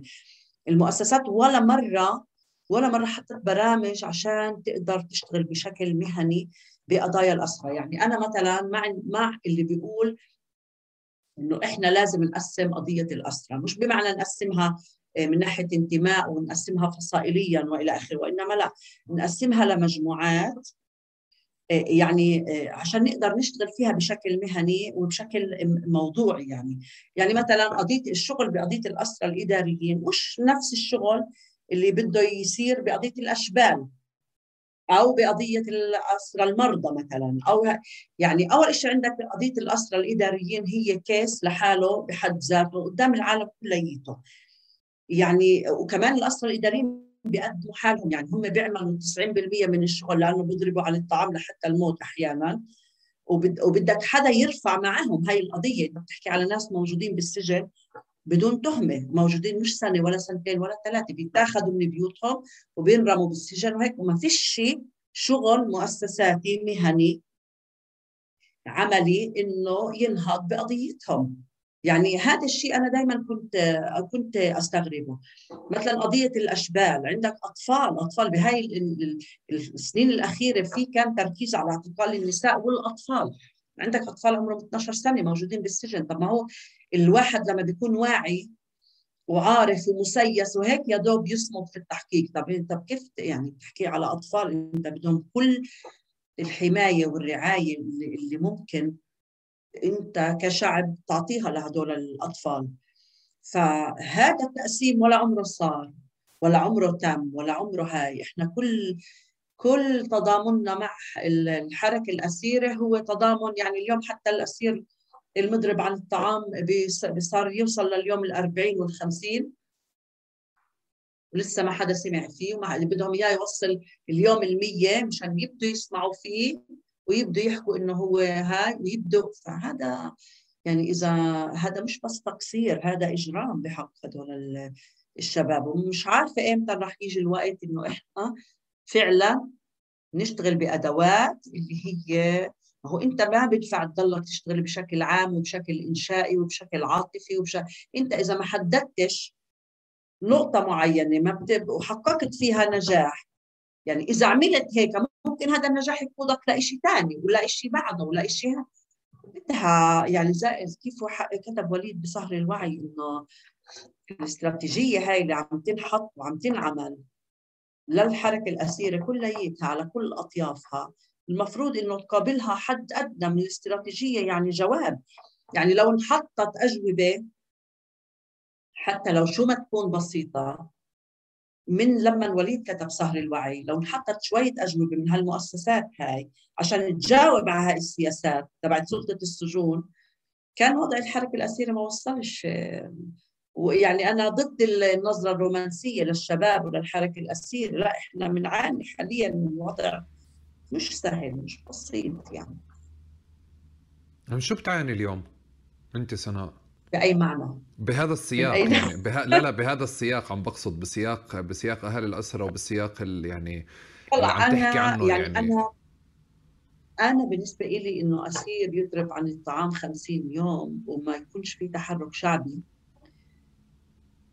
آه يعني ما بعرف يعني يعني الإشي كمان غير أخلاقي يعني من الناس اللي هم متفرغين عشان يشتغلوا بهذه المواضيع عشان يخلوا هاي المواضيع موجودة إعلاميا ما تنزلش من أذهان الناس وما المواكبة. يعني في حالات آه، موجودة داخل السجون حدا يعني ما فيش متابعة لإلها ما فيش في مثلا لما مواقف وطنية لا تتخذ داخل الحركة الأسيرة اللي كانت هي معقل المواقف الوطنية وكانت تصدر المواقف الوطنية للشارع الفلسطيني وكان لها ثقلها اليوم لما بتصير حرب زي حرب غزة بال 2000 وهاي وما يطلعش بيان من الحركة الأسيرة. يعني هذا كلام كثير قاسي كثير صعب وصعب على الواحد يحكيه. بس هذا اللي عم عم بيصير وراح يصير تدهور أكبر يعني إذا إحنا ما ما يعني إذا إحنا ما قمناش أو ما صححناش كل النظرة هاي إنه كيف بدنا نشتغل بقضيه الاسرى وكيف بدنا ندعم قضية الاسرى بتعرفي سناء وأنت عم تحكي على قضية تفريغ تفريغ الاسرى من من مضمونها ومن من المضمون السياسي فيها يمكن حولها فعليا لقضية مثل القضايا الثانية يعني بمعنى آه، على مستوى شعبي وعلى مستوى مجتمعي. بطلت حاضرة بكيف لازم تحضر بمعنى هدول هم أسرانا وإحنا مدينين لإلهم. يعني إحنا فعليا باليوم كل واحد فينا من المدارس من من الجامعات في الدور اللي لازم نعمله اللي هو بتجاوز الشعارات. بس كمان آآ آه، آآ آه، يعني بفكر إنه التفريغ اللي أنت حكيتيه التفريغ القضية الاسرى من مضمونها السياسي بشكل أساسي يمكن حتى أفقد المؤسسات القليلة اللي بتشتغل اليوم من الروح اللي بتشتغل فيها. يعني بمعنى بتشعري إنه حتى شغلهم صار شغل تقني أكثر في الوقت اللي المؤسسات هاي تمأسست آه، آه، ضمن يعني ضمن آه، قرارات تنظيمية أو ضمن قرارات شخوص منظمة من أحزابنا وفصائلنا أو ناس مقربة منهم إنه تكون هي الرافعة السياسية لقضية الأسرة بشكل أساسي مش بس إنه توفر لهم محامين يعني مش بس إنه تتابع قضاياهم على مستوى قانوني وحقوقي. فاليوم بشعر كمان إنه إنه مع تراجع قضية الأسرة ومع التراجع اللي أنت بتحكي عنه أه بظن إنه يعني صار حتى شغل المؤسسات هذه تحول لشغل تقني أكثر يعني بالمتابعة بالتسجيل بالتوثيق بهيك. واللي واللي كثير تعليقات حتى بنسمعها إنه مثلا آه، أحيانا بكون ما في آه، مراعاة لأهالي أسير مثلا بتواصلوا عشان يتواصلوا مع المحامي ما لأنه أنا بفهم كمان إنه هم عم بتعاطوا يعني بتعاطوا مع كميات من الأهالي وكميات من الاسرى فبصير التعاطي معهم بهذا باللغة اللي أنا بحكيها كميات أكثر أو أعداد أكثر أكثر من إنها حالات لل هو مسألة كميات بالضبط هيك. يعني أنا ما يعني وقت بتحكي عن يعني أنا كنت أتحدث أنا وليد قبل كم يوم عن شاب معزول صار له خمس شهور. هذا الشاب يعني له موقعه ومكانته بالحركة الأسيرة وهو من اليسار كمان يعني. خمس شهور عزل كامل يعني تام. إيش اسمه؟ فبحكي فبحكي بالضبط لوليد إنه يعني الحركة الأسيرة بطلت تأخذ موقف يعني حتى أخلاقي يعني تجاه رفيق من فالإشي ذكرني كمان بعزل وليد. بس أنا وليد أيام ما كان بالعزل عن موضوع ميلاد وعن موضوع سر الزيت و... وإحنا قلنا أربع خمس سنين أنا وليد ب... من قضية لقضية. أول شيء سر أول شيء موضوع بس الغطاس بالهواتف انعزل وليد بعدين اجى موضوع سر الزيت بعدين اجى موضوع ميلاد. هلا وليد إحنا ما بنقدرش نسمح إنه هو ينعزل. فأنا كنت كل فترة لأنه وضعه الصحي ممنوع يكون لحاله بزنزانة ممكن يفوت لوضع صحي. هو نفسه ما يكونش واعي له لا سمح الله. ف أنا خسرت أصدقاء بيشتغلوا بالمؤسسات هاي بعزل وليد الأخير لأني أنا كنت أتصل. وكنت قيم الدنيا وبهدل وإنه يعني أنتم كمؤسسة ويعني البني آدم أنتم بدكم تيجوا تعملوا تكتبوا موضوع انشا لما لا سمح الله يستشهد بزنزانه أو هاي أنا عم بحط قدامكم وضع وليد الصحي وعم بحملكم المسؤولية أنتم مسؤولين. فكنت بالضبط أحكي له عن عزل هذا الشاب. هذا الشاب ما عندوش وضع صحي الحمد لله. بس يا عمي عزل خمس شهور. في ناس كمان قضت سنوات. وين الاضرابات اسمه متذكري اسمه الشاب اللي حاليا بالعزل من خمس شهور؟ وائل الجهود وائل الجهود وائل, وائل الجهود وائل له أشهر طويلة بالعزل وكل وأعلنوا قبل فترة عن إضراب وهيك وبعدين صاروا يحكوا إنه إدارة السجون بدها تلاقي حل وهيك وعبين ما تلاقي حل وتيجي تحكي معهم وهيك بيعلقوا الخطوة. طبعا من لما انحكوا مرق كمان شهرين ثلاثة فهذا شيء أنا يعني ما بعرف قديش سلطة السجون إحنا لازم يعني إحنا عمالنا نكتفي إنه بنستنى إحنا بنستنى بإدارة بايدن. وبنستنى بإدارة السجون وبنستنى ومش فاهمة أنا كيف العالم مش فاهمة لوين رايح الشعب الإسرائيلي هون يعني؟ رايحين هذول آه، الشعب آه، زي ما بحكي لهم بالشغل أنا بشتغل معاهم يعني أنا بحكي لهم أنتم رايحين باتجاهات واضحة يعني ألمانيا سنة 1900 أنتم يعني شعب ف بس العجز هذا الكامل والتام حتى في القضايا البسيطة. يعني كيف بدك تخلي الناس برا تدعم الأسير وأنت رفيق لإله بالزنزانه معاه مش منتصر لإله ولقضيته ما هو التفتت عم بيصير وين ما كان التراجع عم بيصير وين ما كان. ما بعرفش قديش في ناس بتحكي عن الواقع هذا اللي عم بيصير. بس بجوز لازم اجى الوقت ينحكى فيه مشان نقدر نتدارك. طب أنا آه بدنا ننتقل حاليا هذا الجانب المظلم شوي فعليا. نروح نرجع آه. للجانب المشرق نروح لميلاد. ميلاد إجت بقرار وتخطيط مسبق. جانب مشرق. آه إجت إجت بتخطيط مسبق صح؟ يعني تخطط له كثير منيح وترتب له كثير منيح. بدي أحكي صح. أنا بالعادة إحنا بنقول إنه الطفل هذا اجى بتسع شهور. ميلاد إجت بكم سنة؟ ميلاد 15 سنة. بقرار بعد 15 سنة. 15 القرار اتخذ قبل 15 سنة وزبط بعد 15 سنة. كيف بلش؟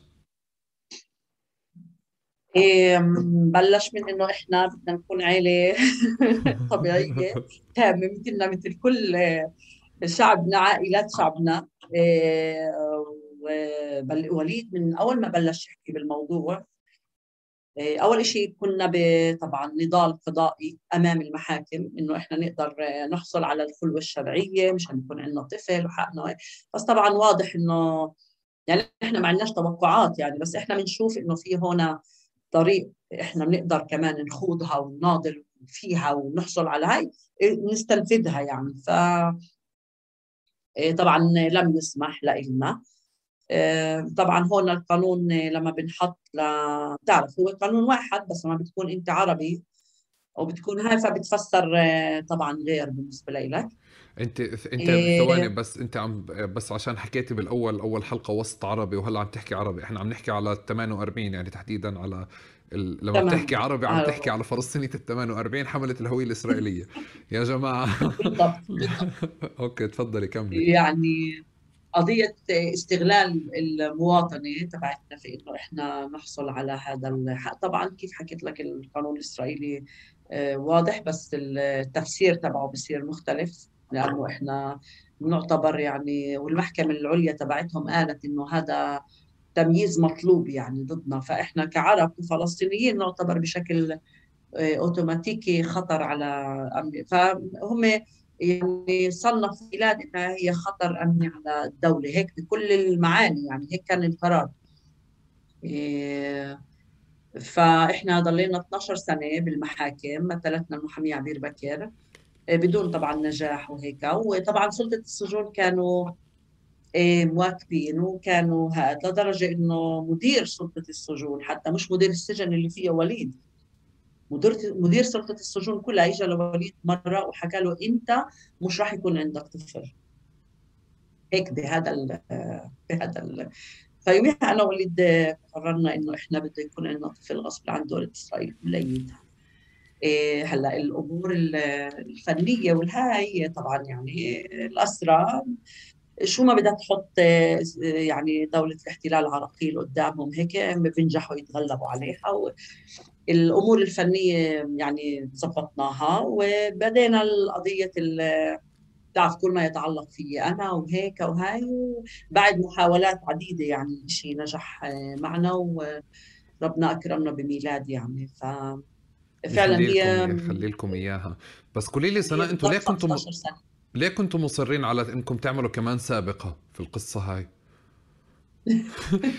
هي يعني... فعلا سابقة بال 48 كمان ما ما إحنا هو المشكلة إحنا بنطلب حق أساس لنا بيطلع سابقة أنت فاهم؟ إحنا وين عايشين أنا دولة أنا, أنا عم, عم بقصد يعني هون هون في شيء بس لازم أوضحه إنه أظن النقاش صححيني إذا أنا غلطان إنه في حالة المواطنين الإسرائيليين أو حملة الهويات الإسرائيلية من حق المتزوجين إنه يكون في عندهم خلوة شرعية. فأنتوا كنتوا نعم. على مدار السنين كنتوا عم بتطالبوا بهذا الحق. فعليا وتم نعم. منعكم منه بقرار وهو قرار أمني وقرار سياسي يعني بمعنى نعم. معاقبة وليد ومعاقبتك أنت على القرار أصلا قرار الارتباط طوال الوقت صح يعني مم. حتى فعليا الحالة اللي ممكن تكون حالة مع فارق التشبيه بالكامل اللي هو قاتل رابين صح أيوه اللي بالضبط. اللي اللي كمان فعليا مرة ما شاء الله عنده عيلة هلأ هو يعني آه أخذ أكثر من خلوة شرعية وأخذ أكثر من كذا وصار عنده عيلة أموره طيبة أموره تمام. تمام. هلأ أنتم على مدار السنين هاي يعني آه, آه، قلت لي أخذكم 12 سنة صح؟ 12 سنة في المحاكم.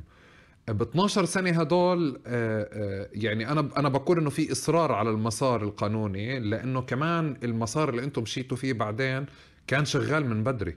اللي هو بمعنى اللي هو تهريب النطف آه، آه، آه، والمسار هذا. هذا كان مبلش من بدري. فمن هون أنا عم بحكي سابقة. سابقة بالأول إنه إنه إنه أنتم حمله هويات إسرائيلية وممكن تستندوا قانونيا على قضية قاتل رابين بس بنفس الوقت أنتم ضمن الحركة الأسيرة ككل المعاملة تبعتكم مش كتير بتفرق يعني. هو بالآخر وليد أسير من من الأسرى اللي موجودين. فاحكي لي ليه ليه ليه هذا الإصرار كله؟ كمان سابقة هو هو إحنا اسرانا 48 تعرف موجودين طبعا مع كل الاسرى غزة والضفة وإحنا ما يعني أصلا شبابنا بيرفضوا إنهم يكونوا بمحل معين وياخذوا امتيازات على اساسه بما إنهم مواطنين وهيك. فهذا التنازل ابدا يعني ما استحيل يعملوه رفضوا يعملوه.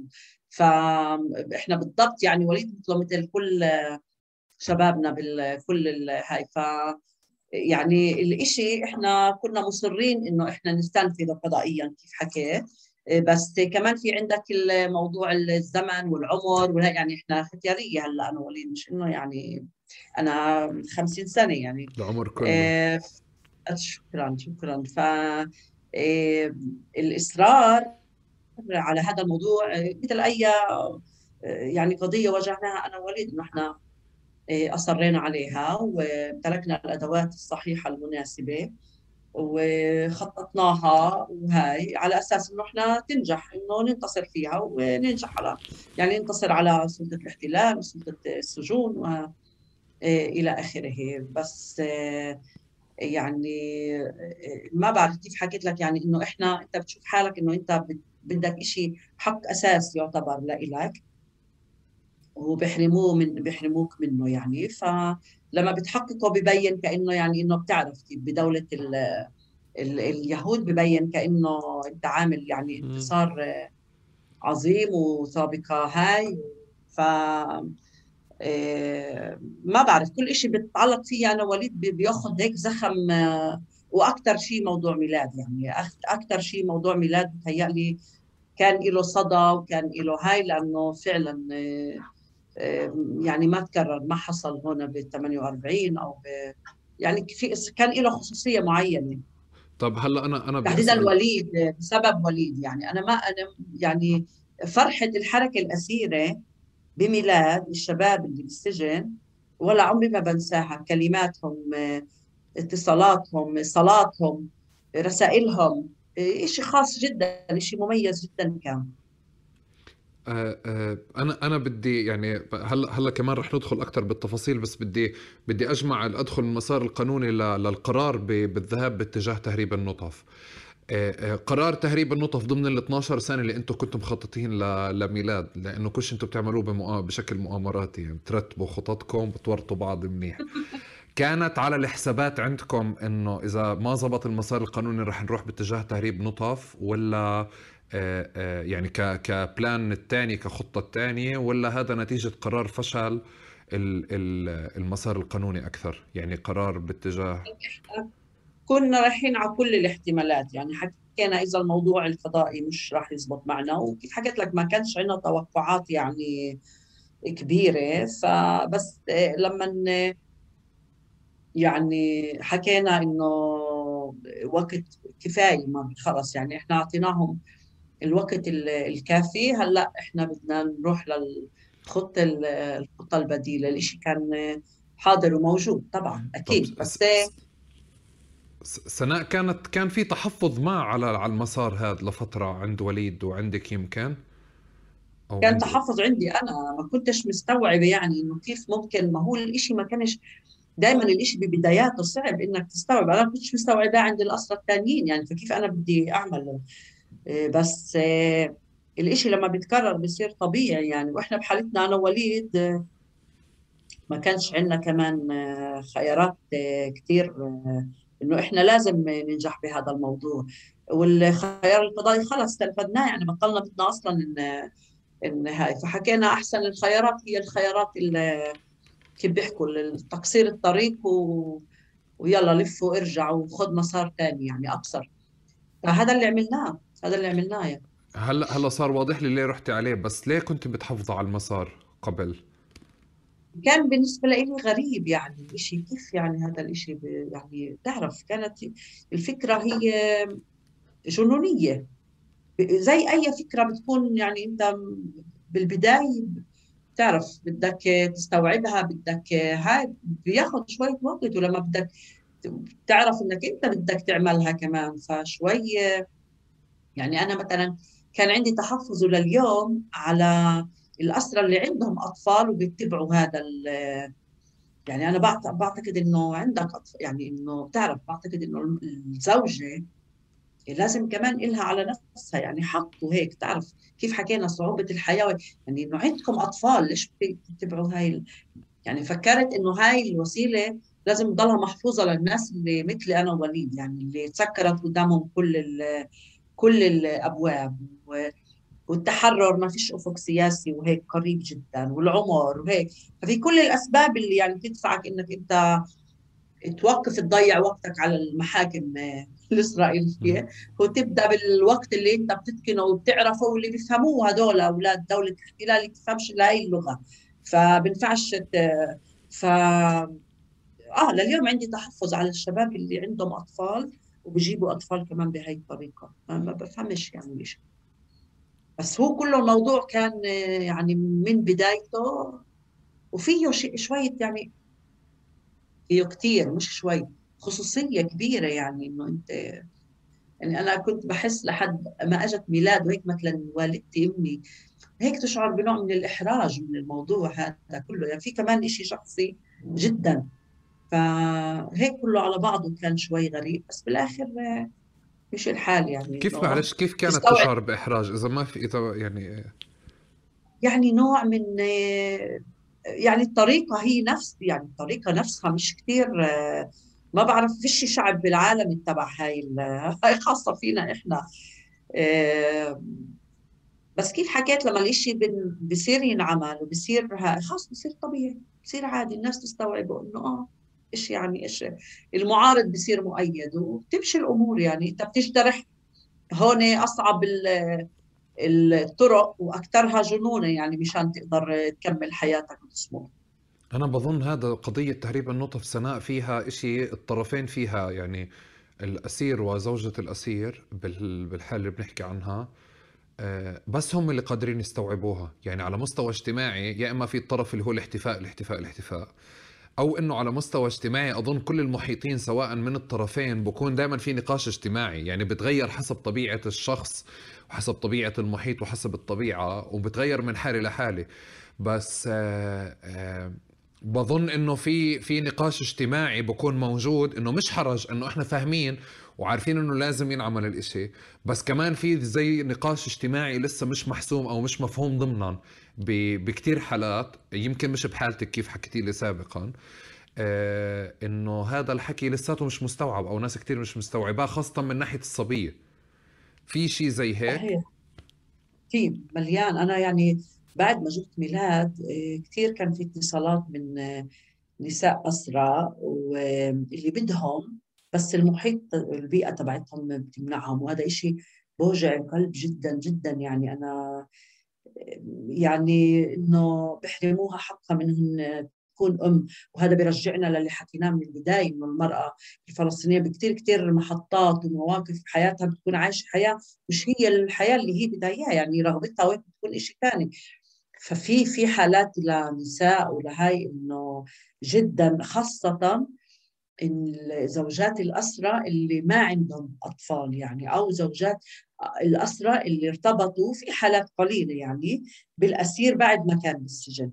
وبيعملوا لهم كثير كثير معوقات دينية واجتماعية وعائلية وإنه كيف يعني وكيف يعني إنه ما التقيتوش أنتم مش متزوجين أنتم عمليا فعليا كيف بده كثير كثير بحطوا أمامهم أسئلة وفي يعني نساء اللي بيمنعوهم فعليا إنهم يحققوا. تخيل أنت تمنع انسانه عندها رغبة إنها تكون ام تمنعها إم لأنه أنت عندك مسوغات اجتماعية بتمنعك وهيك.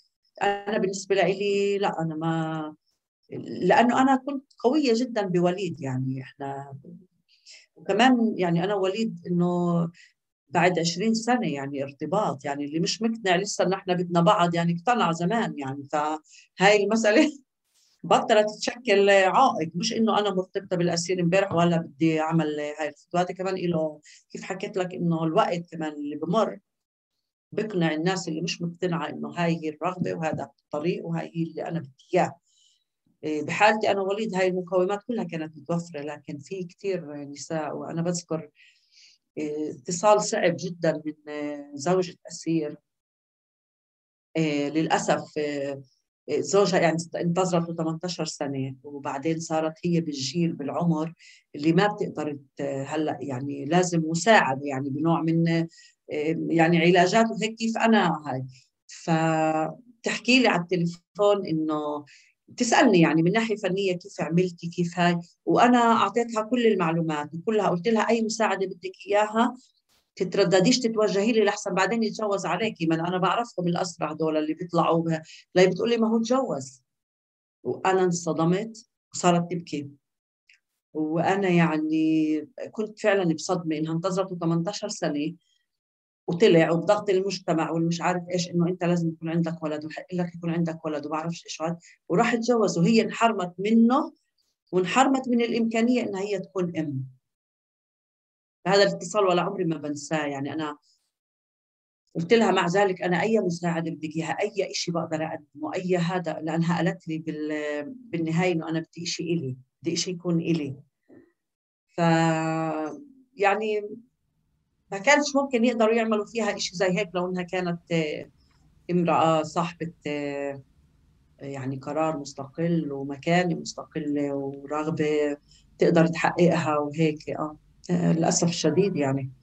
يعني بظن أنت أنت في في حالتك يمكن هذا اللي بتقوليه كثير صح اللي هو قضية الاستقلال المجتمعي وهيك بس كمان يعني أنا بظن إنه حالتك وحالة وليد مش لازم تتعمم على على نقاش تهريب النطف تحديدا والنقاشات الاجتماعية لأنه يعني أنتم حتى ال extreme بال extreme مش بمعنى ايجابي ال extreme بمعنى اللي هو جلاب المشاكل. يعني أنتم تزوجتوا جوا السجن ما صارش عندكم أي خلوة شرعية سابقة. يعني حتى في نقاش ديني إنه إنه هل سبق وكانوا سوا وما كانوش سوا؟ آه، بفرق من إنه كانوا سوا أو ما كانوش سوا. يعني في نقاش كتير طويل عريض في في الموضوع. وبظن بظن سناء يعني كمان يمكن هذا بكون نتاج التفريق قضية الاسرى آه، أو أو تراجعها أو حتى المؤسسات اللي موجودة أو الجهات الموجودة مش عم بتقوم بدورها لأنه هالقد قضية واضحة هالقد في سنين من من المشي بقضية تهريب النطف وناس مشت فيها ونجحت. آه، آه، وصارت الناس برا وهالقد في احتفاء فيها بس لسه في نقاشات اجتماعية ما انحسمت. يعني بمعنى إنه آه، بالسابق خلينا أحكي وما زال بس اليوم كتير قليل اللي هو قضية إذا إذا صبيه انسجنت بكون في نقاش اجتماعي دائما عليها وكذا. بس هذا على مدار السنين نتيجة اللي هو رفع الأسيرة بعد ما تتحرروا خلال تواجدها على على على الأكتاف والفخر فيها مسح خليني أحكي كل النقاش الاجتماعي أو جزء كبير منه. بس بظن إنه في أماكن كثيرة حتى على تهريب النطف يعني أنت بتعرفي من والدتي أنا وياك بنعرفها والدتي منيح. فلما كانت بتشتغل على رسالة الماجستير فكانت تحكي لي قصص بتشاركني قصص يعني اللي هي بتتعلق بأنه مثلا أسرة الصبية بس قرروا إنه يعملوا يعملوا العملية إنه مثلا خلوها في البيت لفترة. صار في اجتماع على مستوى الأسرتين على سبيل المثال ليأكدوا إنه حاليا يعني إنه أوكي إحنا بدنا نقوم بهذا القرار يا جماعة جاهزين أو إنه في خطة لنشر المعلومة ضمن نقاشات اجتماعية كلياتها. يعني بظن المفروض إنه تكون مفهومه ضمنا وللأسف أنا بفكر إنه بتشكل كتير ثقل على على الصبية بشكل أساس يعني. ثقل ومساس يعني بأخص خصوصياتها. مساس يعني كبير. أنا بشوفه مساء أنا لما سمعت إنه بالجامع بيحكوا إنه فلاني كذا كذا كذا فكنت بصدمة شو بالجامع يعني؟ ما ضلش يعني شو بالجامع؟ بيحكوا بالجامع تبع القرية أو تبع الهاي إنه فلانة كذا. طب يعني في أكثر من هيك يعني مشاعر للمشاعر ومساس بالمشاعر وإشي. يعني لو إني أنا بدي أمرق هذا الإشي ما بعملش هذا ما ما أظنش طب سناء قولي لي لما يعني أنا أعلنت عن الحمل تبعي قبل الولادة بشهرين وحتى أعلنت عنه بالصدفة لأنه كان في صديقة لإلي بتفكر إنه أنا حاكية فكتبت عندي على الفيسبوك يعني إنه شو بدها تناديني ميلاد خالته ولا ولا عمته ولا مش عارف هيك نزلت شيء مفهوم منه أنا. فص... وأنا ما انتبهتش للسؤال تبعها على صفحتي شفته بعد ساعات ولا الفيسبوك عندي والرسائل الخاصة كل الدنيا عم بتودي لي وهيك وهاي صاروا تكهن قلت لهم معناها أنا بنزل عندي على صفحتي وبتأخذوا من عندي من صفحتي.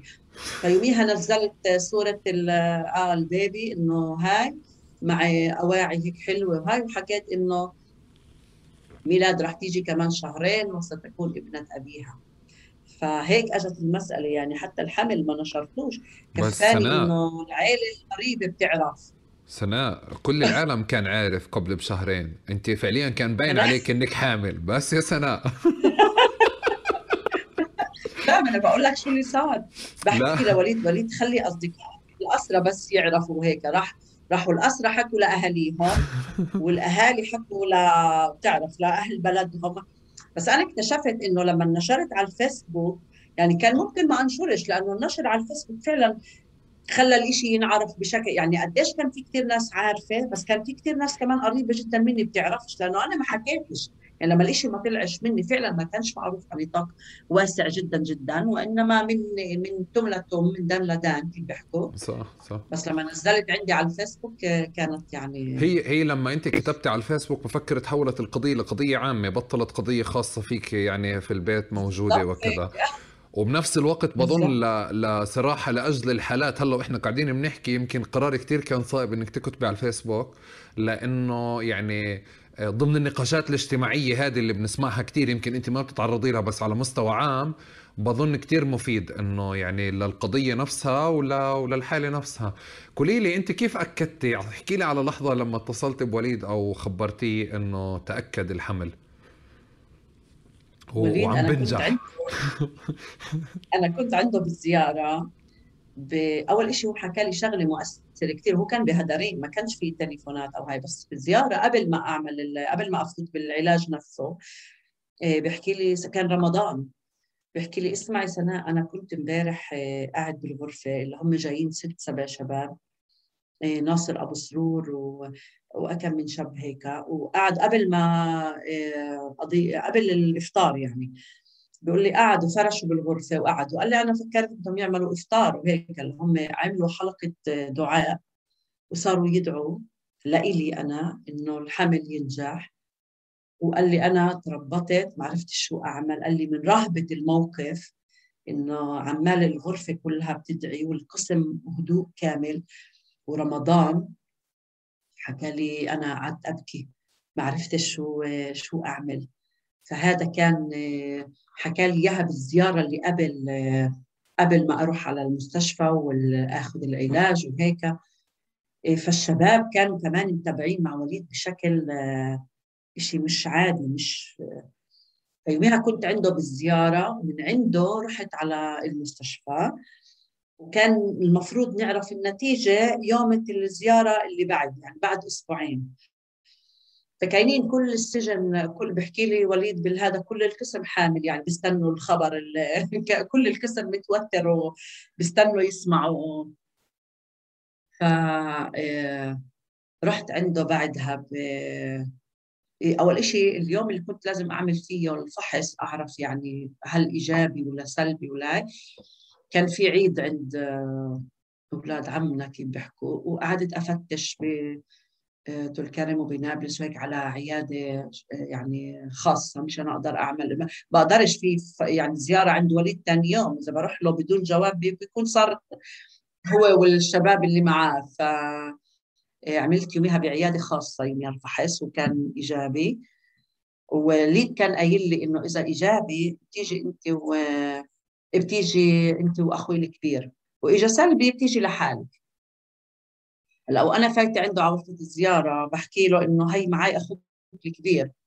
هو يعني بالمرة وليد مش مركز يعني فصار وليد عنده لما بيدفع بصير يرجف. فصار أول شيء عنده ردة فعل يرجف وهاي وبعدين صار يبكي. بقول له شو؟ بحكي لي طيب شو يعني أخوي الكبير وهاي معك؟ يعني آه يعني اذا بقول له آه. غرفة الزيارة كلها ضجة الشباب إجوا يحضنوه وهو صار يبكي وشرب بعرف يعني في شاب رؤي عودة بحكي لي أنا بتمنى أكون بغرفة أرجع على السجن وأكون بغرفة الزيارة لما بدك تحكي لوليد هذا لما بدي يعني بدي أشوف ردة فعل وليد والشباب.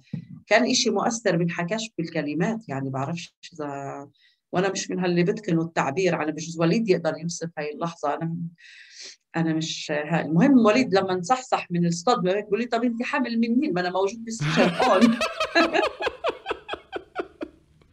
قلت له أهلين والله أهلين. ف آه هو يعني الشيء كان وأخوه الكبير طبعا قعد يبكي من أول الزيارة لآخرها.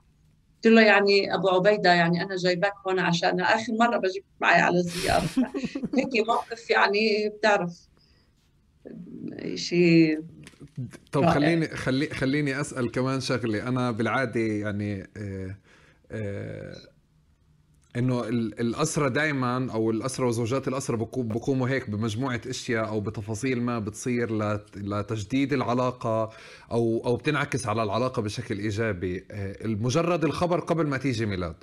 يعني الفترات هذه قديش أضافت للعلاقة؟ ما بينك وبين وليد؟ آه يعني فترة الحمل وهيك فترة الحمل لحد الولادة. وليد حاليا نقل من هذا راح على سجن اللي فيه تواصل هاتفي وهيك. من كثر ما جنني فترة الحمل قلت له أنا بدي أحكي مع الضابط تبع القسم هو ينقلك على محل فيش فيه تليفونات. جنني بفترة الحمل تعرف خوف وهيك وقلق وإيش وأكلتي شو شربتي أخذت دواء أخذت لها. أنا كان الحمل عندي شوي هذا لأنه بنهايته صار عندي ارتفاع ضغط الدم وصار عندي سكري وهيك. آه، فكان كثير خايف وهاي ففعلا جنني فترة الحمل من خوفه. بس كانت لحظة يعني وفترة عشناها. كان والدي يعد كل يوم يتصل فيي ويقول لي ضايل مش عارف قد إيه. كان عنده آه، رزنامة. كل يوم يشطب يوم وهيك. وكان يتمنى من كل قلبه إنه يكون معي يوم الولادة. وعشان هيك سعى مع الممثل السجن هدريم أيامها إنه يحكي معهم بنوع من ال يعني تفاهم شفهي هيك إنه يضلوا يحكي معهم. هم فاهمين إنه هو بيحكي معي وهيك وكانوا متابعين حملي على فكرة. يعني مرة وليد ضابط المخابرات بيساله كيف زوجتك وهيك وهيك. بيقول له بيقول له منيحه صارت بالأسبوع الكذا من الحمل وهيك.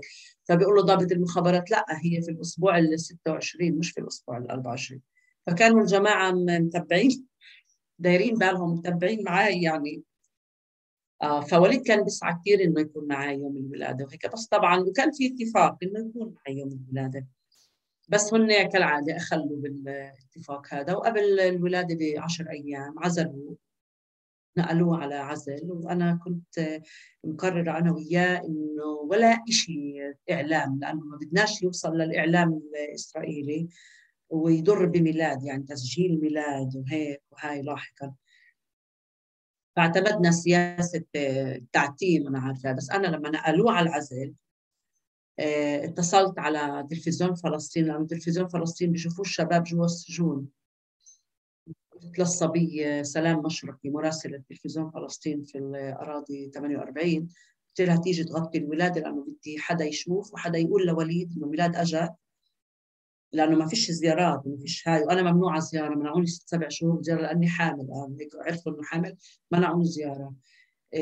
فكنت بدي حدا يوصل لهم كل شيء تمام والولادة تمت و... لأنه كان في تاريخ طبعا كان في تاريخ آه للولادة لأنها تمت بعملية قيصرية طبعا مش طبيعي. فكنا عارفين إمتى الولادة وهيك فكنت بدي حدا يطمن وليد و... ويشوف وهيك. ولا حسن حظي إيه، التقى بولاد حلال كيف بيحكوا شاف يعني يوم الولادة وشاف ميلاد وشاف هاي بس شافها على شاشة التلفزيون يعني ما كانش معنا ما كانش بيتمكن يكون معنا وضلوا بالعزل خمس شهور بتذكر ولما طلع من العزل وحكى معنا أول ما أول ما سمع صوت ميلاد كانت جنبي ميلاد رديت على التليفون اللي هو وليد فصار يبكي على التليفون وهيك أول مرة بسمع صوتها. هيك آه يعني أنا كنت متوقعة إنه ما يخلوهوش يكون معنا يعني بالمرة بيوم الولادة وهيك عملوا هيك هاي. بس إحنا بهذا الجانب يعني تغلبنا عليهم لأنه أنا طلبت كمان من نفس القناة إنها تيجي تغطي الترويحه من المستشفى وعشان والدته كمان يشوف والدته طبعا والدته بتعاني من مرض زهايمر ما بتتذكره ما بت... كان بهمني يشوفها وهيك فروحت من المستشفى لعندها وحملت ميلاد وهيك وهي كان تقرير لطيف جدا يعني. يعني نوعا ما تابع هو قدر يتابع معنا آه، دخول المستشفى والولادة وكمان البيت يعني بالبيت لما روحنا. طب وأنا بدي بدي أرجع أسألك وهذا آخر سؤال هيك عم بعرف غلبتك وأنت قلتي لي أحمد تسألنيش أسئلة كثير كثير هذا بس أنا سألتك كل الأسئلة. آه على مستوى عاطفي وعلى مستوى نفسي بالعلاقة قد إيه ميلاد جددت الشيء اللي بينك وبين وليد العلاقة اللي بينك وبين وليد. و... يعني ميلاد قلبت حياتنا كلياتها يعني عملتنا إشي تاني. يعني بتكونش بترجعش تكون نفس نفس البني آدم وبترجعش تكون نفس العلاقة من كثر ما بت... بتصير في غنى مش طبيعي مش معقول لل... للعلاقة هاي وبتصير اقوى وبتضلها. بتاخذ شكل ثاني ممكن يعني إنه بصير في كمان شخص ثالث إنت لازم آه، يعني كل الحكي عن ميلاد كل الاهتمام بما هو أنا عندي اعتراض بسيط على الموضوع يعني لأنه الشباب كمان بيقولوا لي سناء تريحنا بطل يجيب سيرتك. هلأ بس عن ميلاد. بس عن ميلاد. شو عملت؟ شو عملت؟ شو تعلمت شيء جديد؟ شو عندها نهفات جديدة؟ شو سوت ميلاد؟ شو هاي؟ وصورها صار في عندهم بجوز 100 صورة. كل زيارة بفوت له صورة. ولازم أوزع. طبعا بفوتوا هن خمس صور. فهو ماخذ أسماء. كل الشباب اللي بيزوروا معنا وكل واحد لازم يفوت خمسة. فبدل ما أفوت خمسة بفوت 50 كل زيارة. وعامل حاطط يعني هو بيقول لي أنا عايش جوا ألبوم. بالسجن تخته إيه فكله كل شيء في الدنيا حول الميلاد وبعدين هالقد ميلاد بتجنن. ويعني بعرفش كيف بميلاد شيء يعني ما كناش. لو كنا بنعرف هاي كان زمان كانت كانت نزلنا عن 12 سنة الفضائي هاي. كان هلأ جبنا لنا ستة سبعة أنا عارفة. ظبطنا الميزان الديموغرافي لصالح شعبنا يعني. بس هاي هاي برضه هيك يعني مش إنه يعني هاي السابقة اللي ما زبطتش معكم منيحة برضه هاي بالسجل. إنه في شغلة يا جماعة. سوينا معركة وما زبطتش معنا يعني. آه. هي ممكن تكون بس هاي فعلا يعني فعلا. يخليكم يخليكم لبعض و, و... الله يسعدك. آه أنا إذا أنا خلصت. إذا أنت بتحبي تحكي شيء سناء أي شيء أنا يعني شكرا. بالعادة قليله الاخير ممكن يكون اللقاء الوحيد اللي فيه حكيت أشياء أكثر من العادي يعني إنه أنا أنا شكرا لك. شكرا شكرا لك كثير يعني أنا أنا يعني بالنسبة لي هاي كانت أسئلة شخصية. أنا كثير بحبك كثير بحب وليد. يعني آه وبعزكم جدا. وبالنسبة لكم نتعلم منكم كثير وأنا بالنسبة لي اليوم صراحة مع المعلومات اللي كنت كريمة معي فيها يعني آه حبيتكم أكثر وارتبطنا فيكم أكثر يعني أنتم من النماذج اللي الواحد آه، آه، آه، اللي اللي لأجلها أنا عملت البرنامج ولأجلها أنا فعليا طول الوقت بكون خايض أسئلة آه، وبنفس الوقت هذه هذه النماذج اللي لازم تتقدم بشكلها الحالي بالصور بصور البطولة وبصور الإنسانية اللي حكينا عنها. آه، آخر سؤال بالعادة أنا بنهي بسؤال يعني بجوز تتفاجئي فيه. أنت بتحب المقلوبة؟ آه أنا أنا بتابع. بحبها وميلاد بتحبها. وليد عدو للمقلوبة. أما أنا وميلاد معك على المقلوبة. ليش يا وليد؟ ليه بحبهاش؟ شايف؟ وليد بحبهاش، وليد على فكرة طباخ ماهر جدا يعني بيعمل كل الطبخات اللي بتنجح، وأنا بعبر على المطبخ عشان أعمل نسكافيه وأطلع، بس هلأ مع ميلاد لازم أتعلم، جد لازم أتعلم. بس يعني حتى ما دام طباخ ماهر حتى لو بحبش المكروبة لازم يعملها. شايف؟ مو لازم يعملها عشان طبعا. وأبو غسان بيقول لي مرة أحمد سعادات بيقول لي اسمعي سنة أنت عشان تحلي مشكلة المطبخ تبعكم إنه وليد ممنوع تخليه يطبخ لأنه بتعرفيش كيف الطبيخ بيجي على الحيطان وعلى بدك 10 يشتغلوا وانت بتعرفيش تعملي شيء فأسكنوا فوق مطعم. وريحوا راسكم قلت له والله أبو غسان فكرة بتجنن. لا خلص بدنا نعمل. وأنا وأنا معه كمان لأنه الناس اللي بتدخل على المطبخ وبتطلع كل شيء بالجوارير وبالخزاين وبتعبي الحيطان بدناش إياها ما تدخلش على المطبخ. هيك بيحكوا لي وليد بيعمل. يعني الشباب بخرب لهم الدنيا لما يطبخ. سناء شكرا لك مرة ثانية ويعطيك ألف عافية. شكرا شكرا. أحمد.